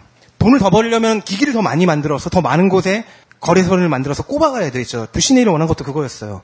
근데 돈은 벌리는데 그게 생각보다 많이 빠르게 올라가지 않는 거예요. 왜냐? 아까 말씀드렸잖아요. 이런 시장 아예 없었고 그 이전에는 아케이드 업계는 갱들이나 있는 우리나라 80년대 90년대 그 오락실 분위기 와 비슷한 이미지를 갖고 있었던 거예요. 그 예전에 조금 더 안 좋죠. 네. electric 제- 게임이 아닌 아케이드 게임. 그러니까 제가 그 예전에 다큐에서 봤던 게 그 미국에서 금주령 내리고 뭐 이럴 때 있잖아요. 도박 금지시키고 이럴 때그 깽단 같은 애들이 그 지하 밀주 같은 거 이렇게 팔면서 사제 뭐 슬롯 머신 이런 걸로 오락실을 만들어서 네. 했던 거예요. 근데 그 전통 때문이 아닐까 싶네요. 바다 이야기 그건 어느 사회나. 다 마찬가지 아닐까? 우리나라도 바다 이야기 같은 건 대부분 뭐 조폭이 연루돼 있다 뭐 이런 얘기가 네. 많이 나오죠. 김창규가 좀 열심히 취재하고 있습니다. 일본에서도 뭐 아케이드가 뭐 야쿠자 관련도 있고 미국도 다른 바, 다를 바가 없었어요. 물론 이제 퐁이 성공하니까 그 여파로 오디세이도 막 열심히 팔려서 이제 10만 대 팔리던 게 100만 대 단위로 올라가고 그랬는데 아타리가 마음에 안 들었던 거는 두 가지였습니다. 네. 하나는 이제 별로 중요하지 않은 않아서 오늘은 빼, 얘기는 안할 거지만 특허 분쟁 같은 거 있었어요. 아까 랄프 베어가 야 이거 TV 소상기를 이용해서 한다는 이 아이디어는 내 거다. 내가 특허를 냈다. 그 사소한 거에도 특허를 낸 거예요 이 인간은. 그래서 논란이랑 싸우고. 근데 더 문제는 퐁이 성공하니까 그, 그 여파로 오디세이까지 팔리니까 아 이거 시장이다라고 해서 후발주자들이 뛰어듭니다. 대표적인 게 미드웨이라는 회사인데 미, 미드웨이요? 이거예요. 예. 일본에서 생겨난 뭐 타이토 같은 회사들의 게임을 아케이드 게임을 세가, 타이토 이런데 남코 이런 데가 만든 곳을 만든 게임을 미국에다 유통하는 역할을 우선했고 그러면서 자기들도 만들었어요. 근데 아, 돈은 이- 얘네들이 더 법니다. 이런 이런 마크들은 굉장히 친숙하네요. 그렇죠. 예. 근데 이제 부시넬은 랄프 베어처럼 자기의 아이디어들 다 특허를 내지는 못했어요. 그 이후로도 특허에는 일단 관심이 좀 별로 없었어요. 왠지 확실하지 모르는데 대신에 부시넬은 최초의 회사로서 자기들이 갖고 있는 특수성을 정확하게 알았고 그래서 전략을 세웁니다. 우리는 무조건 창의성으로 돌파한다. 미드웨이, 타이토, 세가 쟤네들이 아무리 만들어도 우리가 만든 것에 아류작을 만들게 만들, 하겠다. 그래서 돈은 니들이 벌어가라 하지만 계속해서 장르를 개척하는 건 우리가 될 거야. 그래서 논란의 법칙이라는 것이 나옵니다. 잘 만들어진 게임은 배우기 쉬워야 한다. 그러나 마스터하기는 어려워야 한다. 첫 번째 동전으로 배우고 백 번째 동전으로 마스터해야 한다. 즉 계속해서 반복해서 플레이하게 만들게 한다. 그리고 그런 게임을 굉장히 많이 만들겠다. 기- 지속적으로 그렇게 합니다. 그러니까 알콘과 브리스토는 뼈골 빠졌겠죠. 근데 그 배우기는 쉬운데 마스터하기 힘들다라는 원칙이 네. 과연 좋은 게임을 나타낼 수 있는가? 제가 보기엔 돈이 잘 벌리는 게임이라고 하는 거죠. 바로 그겁니다. 네. 부시넬은 재밌는 게임도 좋아했지만 동시에 그렇죠. 예, 돈에 관심이 많았던 거죠. 개발은 알콘과 브리스토 하고 뭐 기획 제작은 또 다른 사람들이 하고 그러니까 자기는 경영에 전념하는 거예요 이제는. 그 논란의 법칙이 2, 30년 뒤에 나왔던 결과는 아케이드 게임은 장르가 분화되지 못하고 캐주얼 수준의 게임에서 그치게 되는 결과로 나타나게 됩니다. 정확하게 이 당시 놀런과 알 알콘 브리스토 이런 사람들이 개척했던 장르 그 장르의 폭이 현재까지도 그대로 이어집니다. 새로운 장르들이 안 생겨났어요. 네. 아타리가 돌아다녔던 그 부분에서만 더 나은 것들이 나왔고 기껏해야 격투 게임 정도 대전 격투 게임 정도가 거기서 이제 새롭게 나온 장르고 그 나머지는 뭐 거기서 뭐 우주 전쟁 게임 뭐 버튼 연타하는 게임 퍼즐. 레이싱 게임 탱크 게임 퍼즐도 그렇고 네. 근데 이제 문제는 아까 말했던 아케이드 업종이 갱과 관련이 되어 있다라는 거였죠. 당연히 은행에서 돈을 제대로 안 빌려줍니다. 거래처는 현금으로 달라고 합니다. 니들을 어떻게 믿냐? 갱이랑 관련되어 있을 것 같은 애들인데 수표는 안 돼. 현금으로 줘. 이게 문제. 은행 대출도 안 되고 결제도 현금으로 해야 돼서 규모가 계속 작아지는 거예요. 사실 이건 미드웨이도 마찬가지였고요. 그러니까 물량 공세가 안 되는 거예요. 자기들은 물량 공세만 하면 될 정도로 이 컨텐츠가 많은데 그것만 하면은 돈도 1위로 벌 수 있을 것 같은데 성장이 잘 안 됩니다. 새롭고 기발한 게임을 만들어내요. 장르를 넓혀갑니다. 근데 종류만 많지 이게 양을 한 번에 이렇게 싹 쓸어서 지배할 수 있는 정도가 아니었어요. 게다가 기 업계 관행이 되게 특이했던 게 뭐 미드웨이와 아타리가 가장 1, 2위였지만 그, 그 위에 밑에 이렇게 조그만 회사들 좀 생겨나잖아요. 근데 경쟁사의 제품을 동시에 들여놓지 않는다는 게 당시 아케이드 관행이었어요. 우리는 미드웨이랑 계약을 했다. 그래서 미드웨이 게임기들을 들여놓는데 그러면 아타리가 그 경쟁사니까 얘네들 건 안 사. 이게 요즘 롯데가 하는 겁니다. 네. 그러니까 롯데 아이스크림이 들어가는 곳엔 다른 아이스크림이 잘 못 들어가요. 그래서 28회를 참고하십시오. 네. 그래서 당시 이 아케이드 시, 장 점유를 보면은 대선 지도 같은 거죠. 여기는 아타리가 혼자 들어가고 여기는 미드웨이가 다 들어가고 그래서 74년에 아타리에서 이제 일이 하나가 벌어집니다. 아타리 이제 다섯 명 임원 부시네까지 총 다섯 명의 임원이 있었는데 그 중 한 명인 조 키난이라는 사람이 아타리에서 퇴- 퇴사해요. 그리고서는 아까 말한 브리스토를 비롯한 핵심 인물들을 빼내서 데려갑니다. 그리고 만든 회사가 키 게임즈라는 회사입니다. 당연히 부쉬넬은 화가 치솟죠? 치솟았겠죠? 키난을 배신자라고 욕합니다. 게다가 키난은 경영의 2인자였어요. 근데 2인자인 키난이 제작의 2인자인 브리스토, 뭐 또 길 윌리엄스라고 엔지니어링의 2인자. 얘네들을 빼가서 회사를 만들어서 아케이드 게임을 만들고 있는 거예요. 게다가 브리스토는 그 자기가 회사에서 일했던 자기 기술 데이터를 가지고 나오려고 아까 말했던 그 아까 나왔던 그 아내분 도끼녀 도끼를 들고 계셨던 그분이 경비원을 따돌리면 그 사이에 지- 사무실로 잠입해서 이렇게 데이터 들고 나오고 이랬는데 이게 다 연극이었습니다. 조키난이 만든 K게임즈의 이 사진에 놀론 부신들이 있었어요. 즉 부시넬이 다 짠 거라고. 경쟁사를 창조한 거죠. 네. 가짜 회사를 하나 만들었다. 네. 예. 왜, 왜요? 아 그래야지 그 업계 관행 경쟁 사건 안 하잖아요. 그러니까 킥게임즈가 영업을 해서 미드웨이가 얻고 있던 걸 뺏어 와요. 오. 그러면 거기는 미드웨이가 도 아타리도 못 들어가죠. 그래서 이제 2파전이 3파전이 돼가겠죠. 근데 그 중에서 삼국지인데 그 중 두 나라가 사실은 한 편이었던 거예요. 음. 그걸 위해서 조키나는 부시넬과 싸우고 브리스토는 아내를 시켜서 따돌리게 하고 그, 그 잠입해 들어오는 척하는 액션을 찍은 거죠. 그게 다 연극이었습니다. 그 아내분 대단하시네요. 네, 여러모로 결정적이네요. 도끼 액션, 잠입 액션 다 가능한 어, 그래서 스네, 이크네요 네, 그래서 멋있었어요. 박스에 들어가서 이렇게 가신 거 아니에요? 아, 아까 그 둘이 있을 때 말씀하셨는데 그 코난에서 미유끼 역할이잖아요. 아니, 그 김전이. 아 김전일에서 김전일 여자친구가 뭐 좀 가져오라고 하면 다 가져오잖아요. 그 혹시 아까- 혹시 그이 여자분 사진 없어요? 어, 어제 뭐저 어느 찾아봤는데요. 여자분이요? 아 그러게요 못 찾았어요. 없어요. 아, 스티브 브리스토의 사진도 구하기가 힘들었어요. 저는 무시무시한 사진이 나올 것 같은데요. 아마존 여전사 뭐 이런.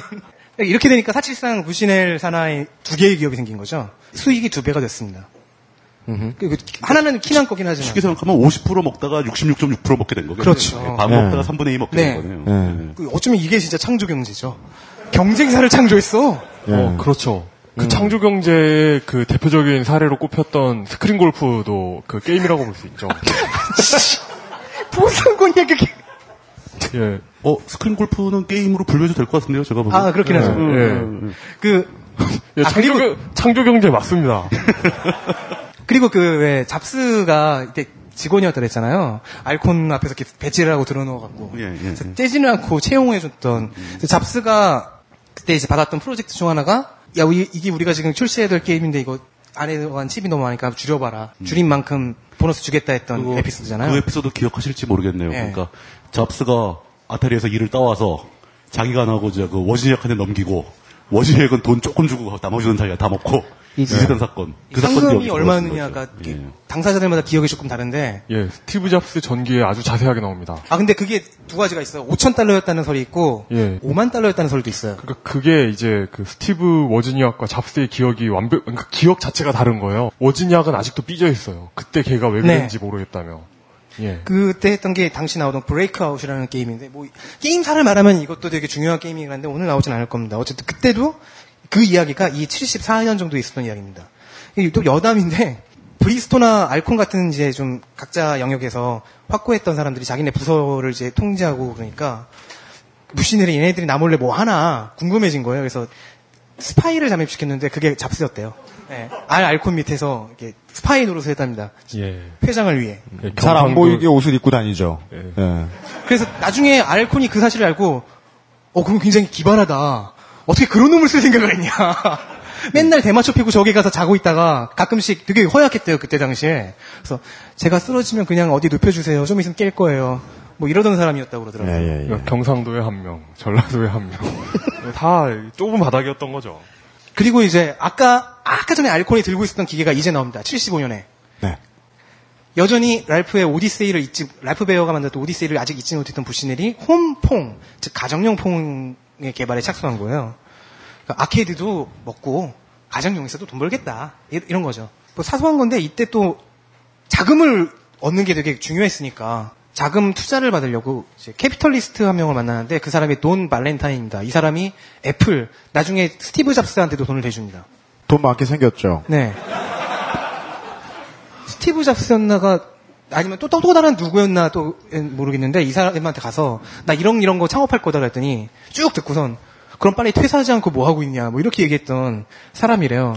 저 사람이 네트워크 장비업계에서 그 거의 탑 수준에 있는 그 시스코도 투자를 합니다. 네, 아, 맞아요. 거기에. 그러니까 이 사람이 아타리, 애플, 시스코 이쪽 업계에 다 손을 낸 거예요. 게임, PC, 네트워크 장비. 네. 그 물론 발렌타인은 이게 좀 그래도 건, 견실한 사람이어갖고 대마초 피고 뭐 공- 공장에서 대마초 냄새가 계속 풍겨 나오는 그런 아타리 분위기에 좀 적응을 못했다고는 하더라고요. 근데 어? 계속 옆에서 보는데 막 되게 힘들어 보여요. 막 한숨 푹 쉬고 막 예. 힘내. 왜냐면 괜찮아. 실제 말을 할 일이 잘 없거든요, 평상시에. 예. 아, 그래서 그거- 가끔 한숨을 쉬는 게 저는 되게 자연스러운데 여러분들은 깜짝 놀라시더라고요. 그런가요? 네. 죄송합니다. 밸런타인 덕분에 이제 홈퐁이 생산이 됐고 당연히 성공합니다. 오디세이를 단번에 앞질렀어요. 이 홈퐁은 굉장히 빨리 팔아채웠다고 했- 했잖아요. 오디세이가 2년 동안 10만 대 팔렸어요. 퐁이 나와서 인기가 생기고 시장이 생기고 나서야 100만 대가 넘어갔는데 홈퐁은 연 단위가 아니라 그냥 시즌 한 단위, 한 시즌당 15만 대를 팔아치웁니다. 그래서 이제 그다음부터 후발 주자들이 들어오고 한- 한 건데 이 시기가 75년 그리고 홈퐁이 그 성수기를 넘어서 이제 비수기에도 꽤 팔리기 시작한 76년 네. 이 시기가 어떻게 보면 이제 게임 업계 원년이라고 할 수 있죠. 이제 드디어 시장이 궤도에 돌아간 거고 후발주자들이 끼어들고 거품이 생기기 시작한 겁니다. 뭐 76년 되게 여러 중요해요. 최초의 휴대용 게임기가 발매되기도 했고요. 마텔이라는 회사에서 그리고 바- 일본에서 반다이랑 닌텐도가 게임 시장에 진출했고요. 75년도에 또 사건이 있습니다. 이거 이건 이제 2부에 나올 얘기인데 예. 최초의 어드벤처 게임이 만들어집니다. 텍스트 기반의. Colossal Cave Adventure 얘기하시는 거죠. 그 이게 텍스트 기반인데 아이고. 또 화면 나올 겁니다. 이런 식이에요. 뭐 동쪽으로 와라, 서쪽으로 와라. 뭐 그, 왜, 지금 왜 뭐, 그, 빅뱅 이론에서 셰일든이 가끔 하는 거죠. Go North. 청취자분들을 위해서 설명을 드리자면 지금 여기 모여 있는 모든 분들이 보시고 계시는 화면은 글자입니다. 예. 여, 영어입니다. 그리고 이게 게임 화면입니다. 네. 저 이게 또 나오는데 그 저 PDP 10 기종에서 돌아가도록 짜여진 최초의 프로그램입니다. 이게 이 프로그램을 짠 사람이 윌리엄 크로서라는 사람이고 약 한 700줄 정도의 포트란 언어로 포트란 소스로 700줄짜리 게임이었답니다. 굉장히 재미가 있었다고 하. 아, 이거, 이 얘기는 이거 텍스트만 해도 700줄이 넘어가는데요. 700줄 만에 끝나면 아쉽죠. 예. 예. 나중에 이것도 꽤 인기를 끌어가지고 MS 도스용까지 컨버전 되고 막 그랬, 그랬던 네. 게임이고요. 이 역사가 뒤로 뒤로 뒤로 쭉 이어지면서 그 PC 게임의 흔적을 남기게 되죠. 어드벤처와 RPG 게임의 시조가 됩니다. 그러면서 나오는 게 이제 뭐 롤플레잉의 전설이 된 Ultima라든가 뭐 이게 Ultima Trilogy. 아니면 이제 1, 2, 3편 합본. 예. 네. 오, 갖고 싶다. 세 개 합본을 trilogy. 하지는 않겠지만. 이런 그 오타, 오타쿠의 감성을 자극하는 이런. 네. 그리고 또 이제 사실 Ultima가 제일 강력했죠. 그리고 뭐그 대등하게 따라가던 그 Wizardry라는 게임이 있었고요. 어 이거 이거 아 이거는 저 울티마 울티마 아칼라베스, 아칼라베스, 울티마 제로. 아칼라베스가 이게 울티마의 시초죠. 울티마의 시작이 되는 울티마 제로급인 게임입니다. World of Doom이라는 거죠. 이제 그리고 뭐 Wizardry 뭐 Might and Magic 이런 3대 롤플레잉 게임의 계보가 사실은 여기서 75년도에 벌써 태동을 미국형 롤플레잉이죠. 일본식은 조금 다릅니다. 힘세고 가간 저녁 이거? 아, 맞아요. Might and Magic 6였어요. 네, 그런 사람들의 저녁을 다루고 있는 게임들이에요. 그 와일드워치에 네. 관해서는 마, 만약에 묻는다면 나는 이용? 이- 이런. 이 어쨌든 이 얘기는 토요일 어, 들으시는 분들에겐 그 다음 주 에 나올 얘기입니다. 네. 76년 그 PC 나온 해, 해잖아요. 애플 1. PC가 막, 막 등장을 했죠. 예. 77년에 애플 2 나오고 곧 이어서 Commodore 64도 나오고. 원래 그리고 대부분의 예, 신성장 동력이라고 부를 만한 새로운 업계들은 되게 빠른 순간 황금기를 맞고 한 번 와르르 무너집니다. 네.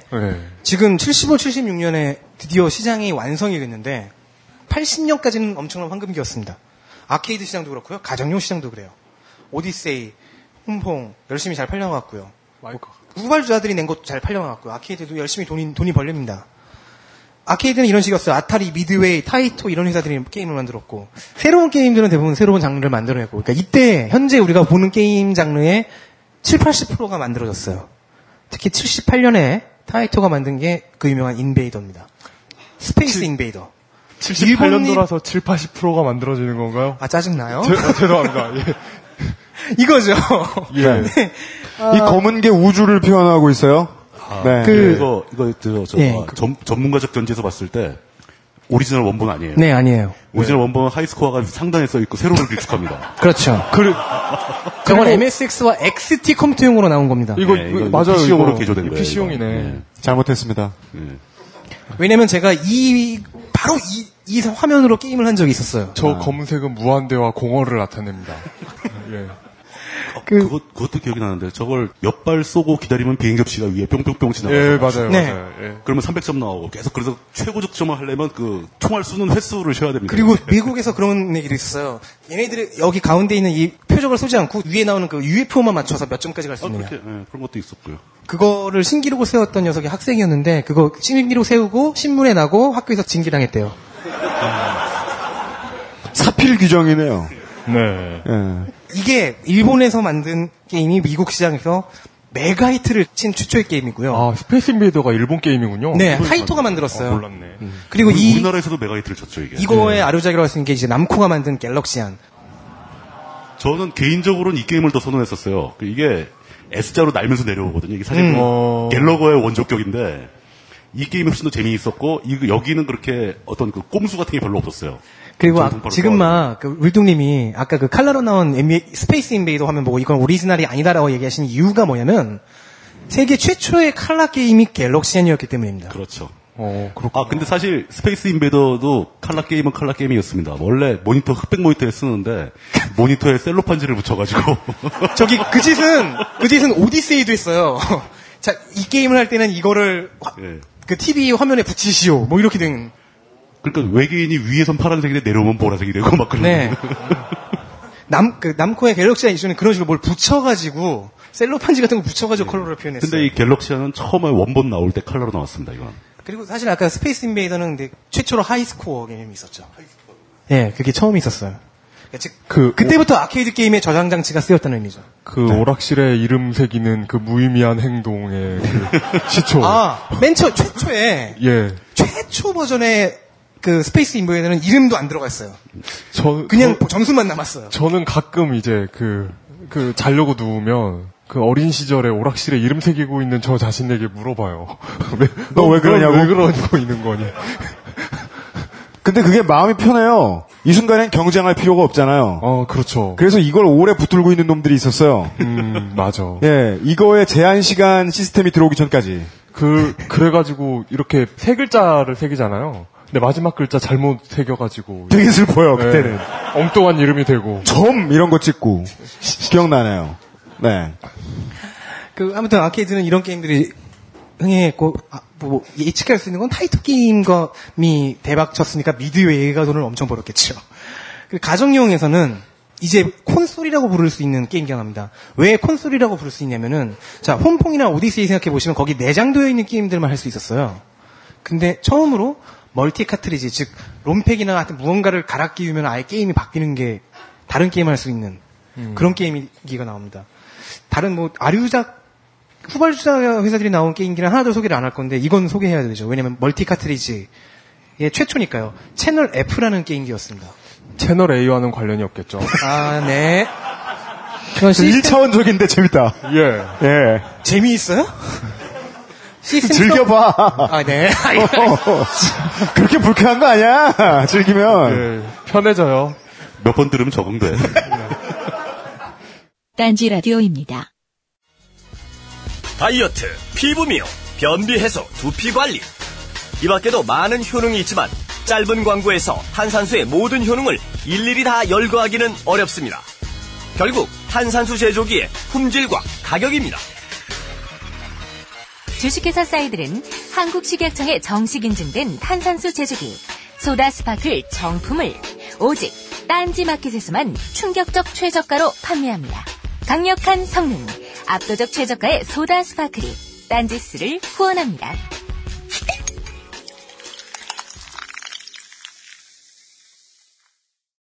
고객님 감사합니다. 무엇을 도와드릴까요? 아, 예, 저 금방 10분 전에 스마트폰 사간 사람인데요. 포장 뜯다가 떨어뜨려서요. 액정이 깨졌거든요. 네, 고객님. AS 되겠죠? 그럴 리가요, 고객님. 스마트폰 액정의 흠집이나 파손은 100% 고객님 가실이랍니다.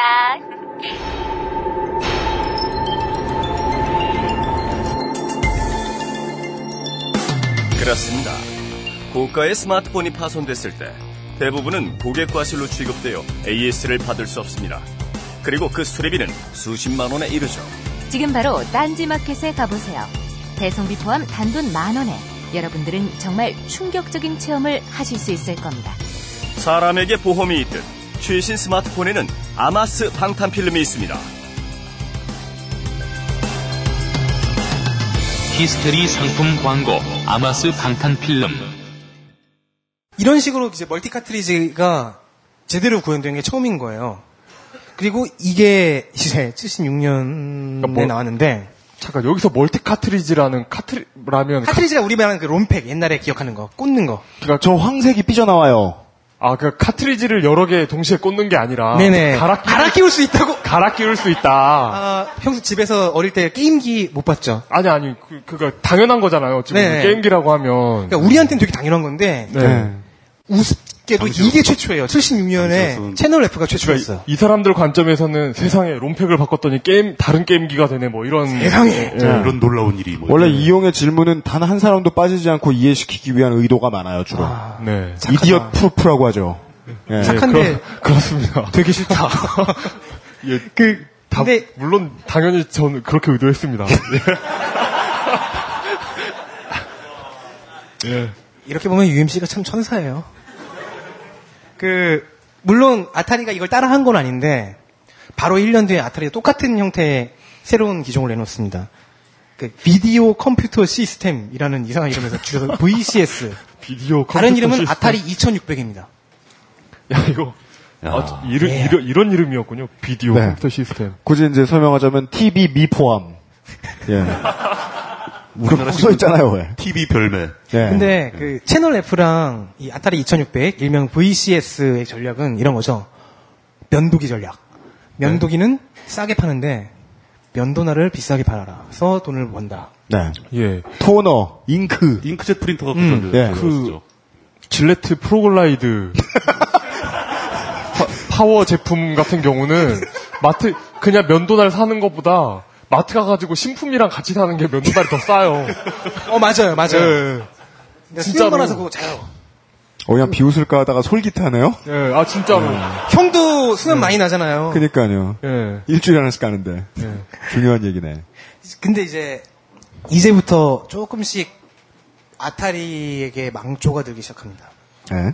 이런 희대의 작품을 내놨어요. 채널 F는 이제 이 아타리의 성능이 좀 밀리고 워낙 이전에 시장에 오랫동안 진출해 있던 회사라 좀 밀리었는데 어쨌든 새로운 차세대 게임기가 등장한 거잖아요. 이거를 대량 생산을 해서 가정용 시장에서 빨리 누구도 넘볼 수 없는 천왕성을 쌓아야 되는데 여전히 돈 발렌타인만으로는 힘든 거예요. 그래서 회사를 매각해버립니다. 당시 부- 부시넬은 매달마다 월급 줘야 되는 것도 굉장히 이 압박으로 다가더래요. 계속 오는 이 원고 마감 같은 압박, 매번 줘오는 그 압박을 공과금 내야 되는 압박 과 비슷한 거죠. 음. 돈 없- 없어 죽겠는데 이거 언제 내나. 음. 카드값 아씨. 지금 지금 자기 얘기를 하고 있습니다. 아 지- 죄송합니다. 잠깐 그 감정이 북받쳐 올랐어요. 예. 힘내. 이번 달 전화비가 예, 물뚱님도 힘내세요. 그래서 겨- 아직도 경영이 아슬아슬했기 때문에 지친 부시넬이 나중에 느끼고 아, 팔지 않는 게 좋았다. 어. 어쨌든 판, 아하. 파는데 그게 Warner Communications에다가 팝니다. 네. 78년이 됐습니다. 이제 VCS 어느 정도 팔려나가고 있고 이걸 더 팔아야 되니까 워너가 이제 사주로서 모회사로서 어, 부시넬을 잘라버립니다. 자르면서 이제 레이 카사르라고 하는 전문 경영인을 CEO로 임명해서 보내요. 이게 잡스가 그 애플에서 잘리는 거랑 약간 좀 비슷해 보이기도 하고요. 비슷한가요? 근데 이거는 그더 상위의 회사가 자른 거예요. 어. 왜냐면 계약을 하면서 아, 애플, 애플은 회사를 매각하진 않았으니까. 계약을 하면서 부시넬을 비롯한 그 5인 5명의 이제 Kee Games는 다시 들어왔으니까 그 5명의 임원들은 Atari 사주와 임원진들이 아니라 Warner Communications 산하의 직원인 거예요. 음. 그러면서 이제 부시넬이 해고당하면서 계약서를 쓰죠. 야, 앞으로 너 지분 얼마 인정해주고 대신에 7년인가 몇 년 동안 게임 개발 업계에서는 일할 수 없다. 비경쟁 조항이라고 합니다. 요즘에 그 IT 업계에서 이런 거 많이 하죠. 그러니까 그 핵심 개발자들한테는 음. 네가 만약 이직하고 다른 데 갈때 경쟁사가 동종업계에. 가면 안 된다. 뭐 이런 조항이. 네. 경쟁사 가면 그게 곧 산업 스파이나 마찬가지니까. 일을 하지 않는 대가로 돈을 준다는 건가요? 네. 그래서 부신들은 이때부터 뭐 외식 사업, 뭐 예를 들어 피자집인데 거기서 게임할 수 있게 해주고 그런 식으로 좀 외곽에서 좀 돌면서 살아요. 물론 문제는 거기 피자가 맛이 없었대요. 그 그런 거 어떻게 알았냐? 어? 예. 외국 블로그 뒤지다 보면 거기 피자 졸라 맛없었다는 뭐 그런 추억이 있다 뭐 이런 사람들이 있어요. 예. 77년 맛집.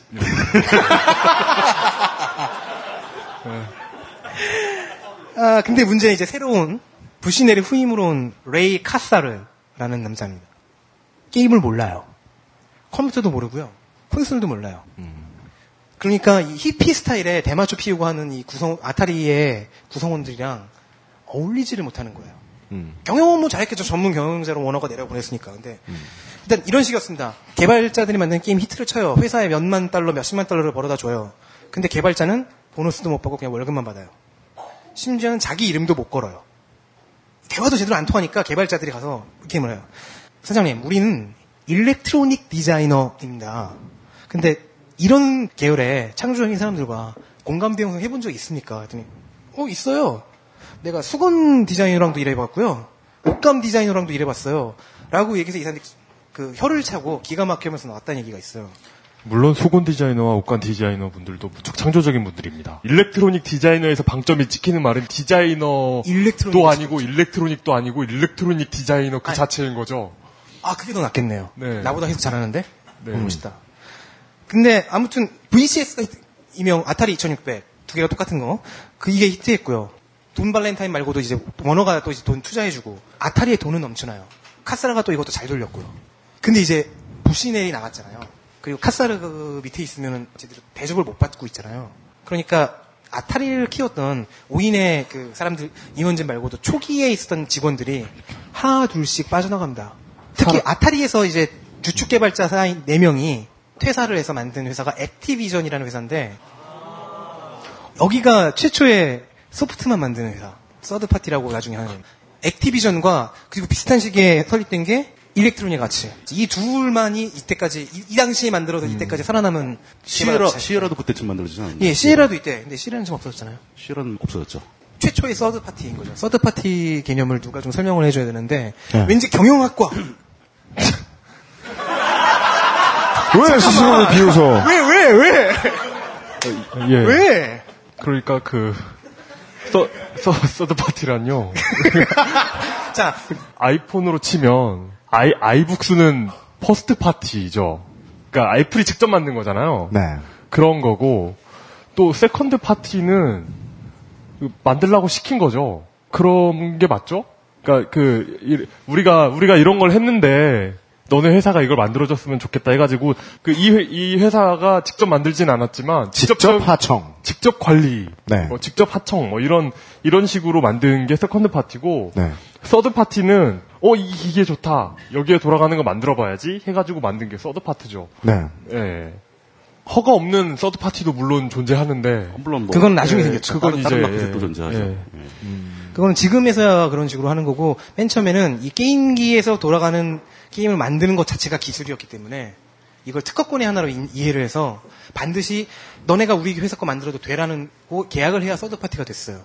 반면 이 계약을 독점적으로 하청 주는 형태로 하면 그게 second party라고 했고 지금은 거의 쓰지 않는 단어가 됐죠. 그리고 자기들이 직접 만드는 게 first party였고요. 아무튼 액티비전과 EA가 최초의 third party라고 할 수 있고 카사르가 이걸 되게 싫어했대요. 그러니까 쉽게 얘기해서 액티비전하고 EA는 자체적으로 게임기를 만드는 네. 게 아니라 남의 회사가 만든 게임기를 돌아가는 소프트웨어만 만들었다는 거죠. 그러니까 카사르가 되게 싫어하고 막 소송 걸려고 그러고 싸우고 그런데 이제 사람들은 자꾸 빠져나가서 액티비전으로 가고 그 이유 중 하나가 되게 그거죠. 그 카사르가 개인 명예를 완전히 금지시켰다는 것. 사규에 정해져 있었대요. 게임 내에 네 이름 넣지 마라. 네가 만든 게임에. 네? 네가 만든 게임에 예. 너나 너희 팀의 이름이 들어가서는 안 된다. 그게 사규였대요. 레이 카사르가 만든. 어, 왜요? 나도 그게 왜인지 묻고 싶어요. 이 사람이 보기엔 수건이니까요. 어. 네, 어쩌면 그랬을 수도 있겠죠. 그러니까 수건 디자이너는 옷감 디자이너라는 얘기를 했죠. 네. 그, 그, 수건, 수건을 상황을 저희 집에 있는 수건에 뭐 무- 무슨 무슨 무슨 씨 90세 생일 기념. 그러니까 수건에도 그게 있는데 그 할머님이 만드신 건 아니잖아요. 아 그렇지. 네.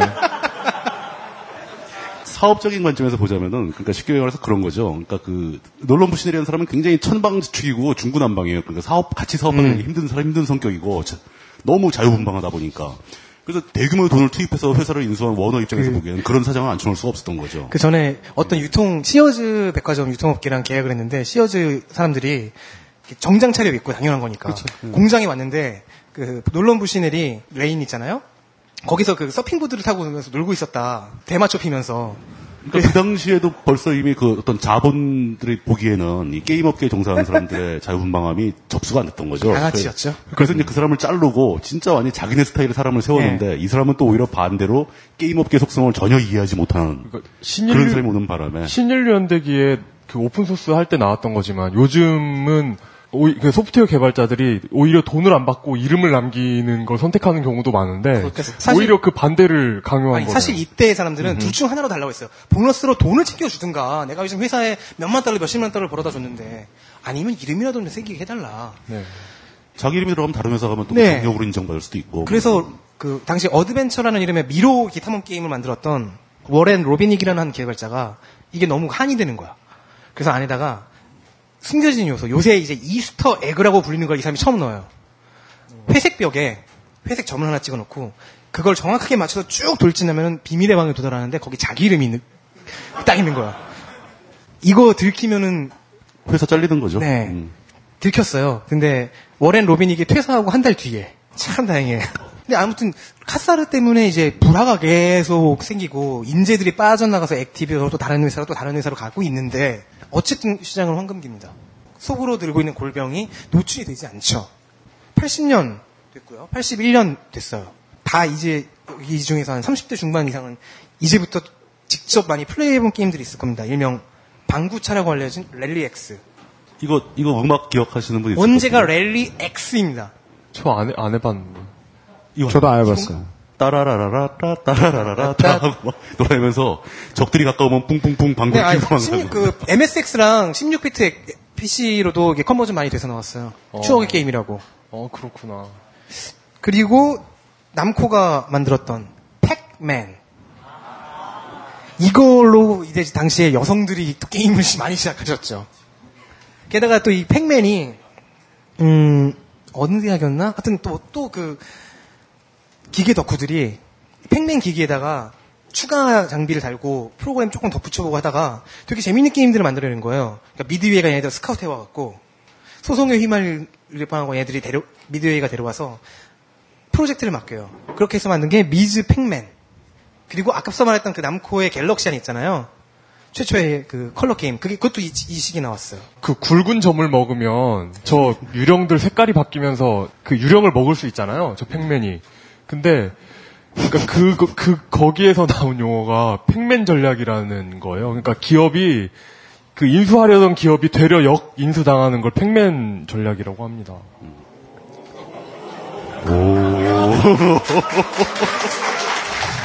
칭찬을 좀 또 한다. 네. 어? 그리고 갤러그 말고 이제 나온 게 역사적인 천재가 등장하죠. 미야모토 시게루, 동키콩입니다. 미야모토 시게루 얘기를 안 할 수가 없는데 이 사람이 게임계에 그 최고 권위를 자랑하는 상이 있는데 그게 미국 Interactive Arts and Science 학회 명예의 전당이라는 거예요. 여기에 들어가면은 명예예요. 1호로 들어갑니다. 미국인도 아닌데. 영어를 잘했겠죠. 그거 미안해요. 그걸 확인을 못했어요. 잘했, 잘했던 것 같아. 이 사람, 이 미야모토 시게루, 동키콩의 개발자를, 동키콩으로 이제 개발자 인생을 시작했던 이 사람이 엄청난 존경을 받아요. 포켓몬 만들었던 나지리 사토시.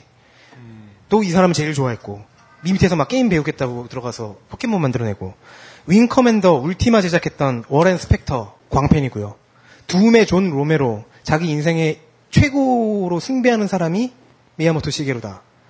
Metal Gear 시리즈 만든 코지마 히데오 당연하고요. 그리고 god game, 뭐 Black and White 같은 그런 god game들의 대가였던 피터 몰리뉴 거의 숭배한다고 그러고 이 사람도. 특히 폴 맥카트니가 일본을 방문했을 때 제일 먼저 요청한 게 미야모토 시기루와 만날 수 없느냐. 그리고 되게 유명한 게임 기획자 윌 라이트라는 사람이 있는데 이 사람의 딸이 자기 아버지가 세계적인 게임 기획자잖아요. 근데 일본에 가면서 성지순례한다고 얘기하고 그리고 시게루를 만나고서는 신을 만난 듯한 그런 감동을 느- 느끼면서 이렇게 막 좋아하고 근데 그 시게루가 이 동키콩 때문에 그렇게 위대해지지는 않았어요. 사실은 이, 저 동키콩에 서 있는 주요, 주인공 캐릭터. 이때 당시는 점프맨이라는 이름이었는데 점프맨이었었는데 저게 발전해서 마리오가 되는 거죠. 그 예. 이 동키콩을 만들게 된 게 닌텐도가 갤럭시안이나 갤러그나 인베이더 이런 게 뜨니까 그 아류작을 만들어서 미국에다 내놓은 거예요. 근데 잘못 읽었어요. 그 유행이 막 간 거야. 그래서 한 2,000대 정도 재고가 남은 거예요. 이거 어떻게 해야 되나 근데 이제 회장의 사위가 되게 똑똑하고 아라카와민으로 되게 좋은 사람, 똑똑한 사람인데 이 사람이 미국 지사 사장이었어요. 이 사람이 아이들을요. 아 그럼 이거 안에 있는 프로그램만 바꿔갖고 새 걸로 해서 한번 내보자. 그러니까 이 기기에 넣을 새 게임을 사내에서 공모를 합니다. 그저 그런 기술자였던 미야모토 시게루가 그걸 그 공모를 딱 공모 그걸 보고 친구들한테 연락을 해요. 앞으로 석 달 동안 나 찾지 마. 난 회사 집만 다닐 거야. 내가 좀큰 프로젝트를 맡았어. 그러고서 만든 게 동키콩이었어요. 1년 동안 매출 1억 달러를 올립니다. 동키콩이요? 네. 어. 물론 이제 미야모토 시게루, 시게루가 그 다음에 만든 게 이제 마리오죠. 닌텐도 미국 지사가 이- 들어가 있던 창고 주인의 이름이에요. 네. 점프맨한테 이제 이름을 지어줘야 되는데 뭘로 할까 하다가 방세가 밀렸어 이러면서 그 창고 주인이 온 거예요. 마리오 세겔이었나? 하여튼 그, 그 사람이었는데 보니까 이 캐릭터랑 그 사람이 닮았다는 거예요. 그래서 아- 아라카와 미노루 그 미국 사- 지사장이 저 사람 이름으로 하자. 그리고 생산에 들어갔어요. 근데 카트리지 행- 생산하는 공장의 인부들이 마리오 카트리지를 생산 안 하고 게임을 하고 있는 거예요. 음. 그리고 시게루가 만든 건 동키콩 마리오만 있는 게 아니죠. 젤다의 전설도 만들었습니다. 맨 처음엔 되게 걱- 걱정을 했대요. 근데 젤다의 전설 시간의 오카리나 버전이 페미통이라는 잡지가 있었는데 거기서 그 잡지가 창간 이후 12년 만에 처음으로 만점을 받았어요. 그런 젤다의 전설 같이 RPG 게임들이 많지 않았던 시대에 이걸 내놓으니까 그 당시 좀 지금 설명하시려면 좀 뒤에 얘기긴 한데 맨 처음에 그 게임이 되게 방대하고 어려우니까 이거를 전화로 상담해주는 고객센터를 만들었대요. 4명으로 시작했는데 1년 뒤에는 정확히 1년 뒤에는 500명이 전화, 이메일, 손편지로 계속 바쁘게 돌아갔다는 거예요. 1년 동안.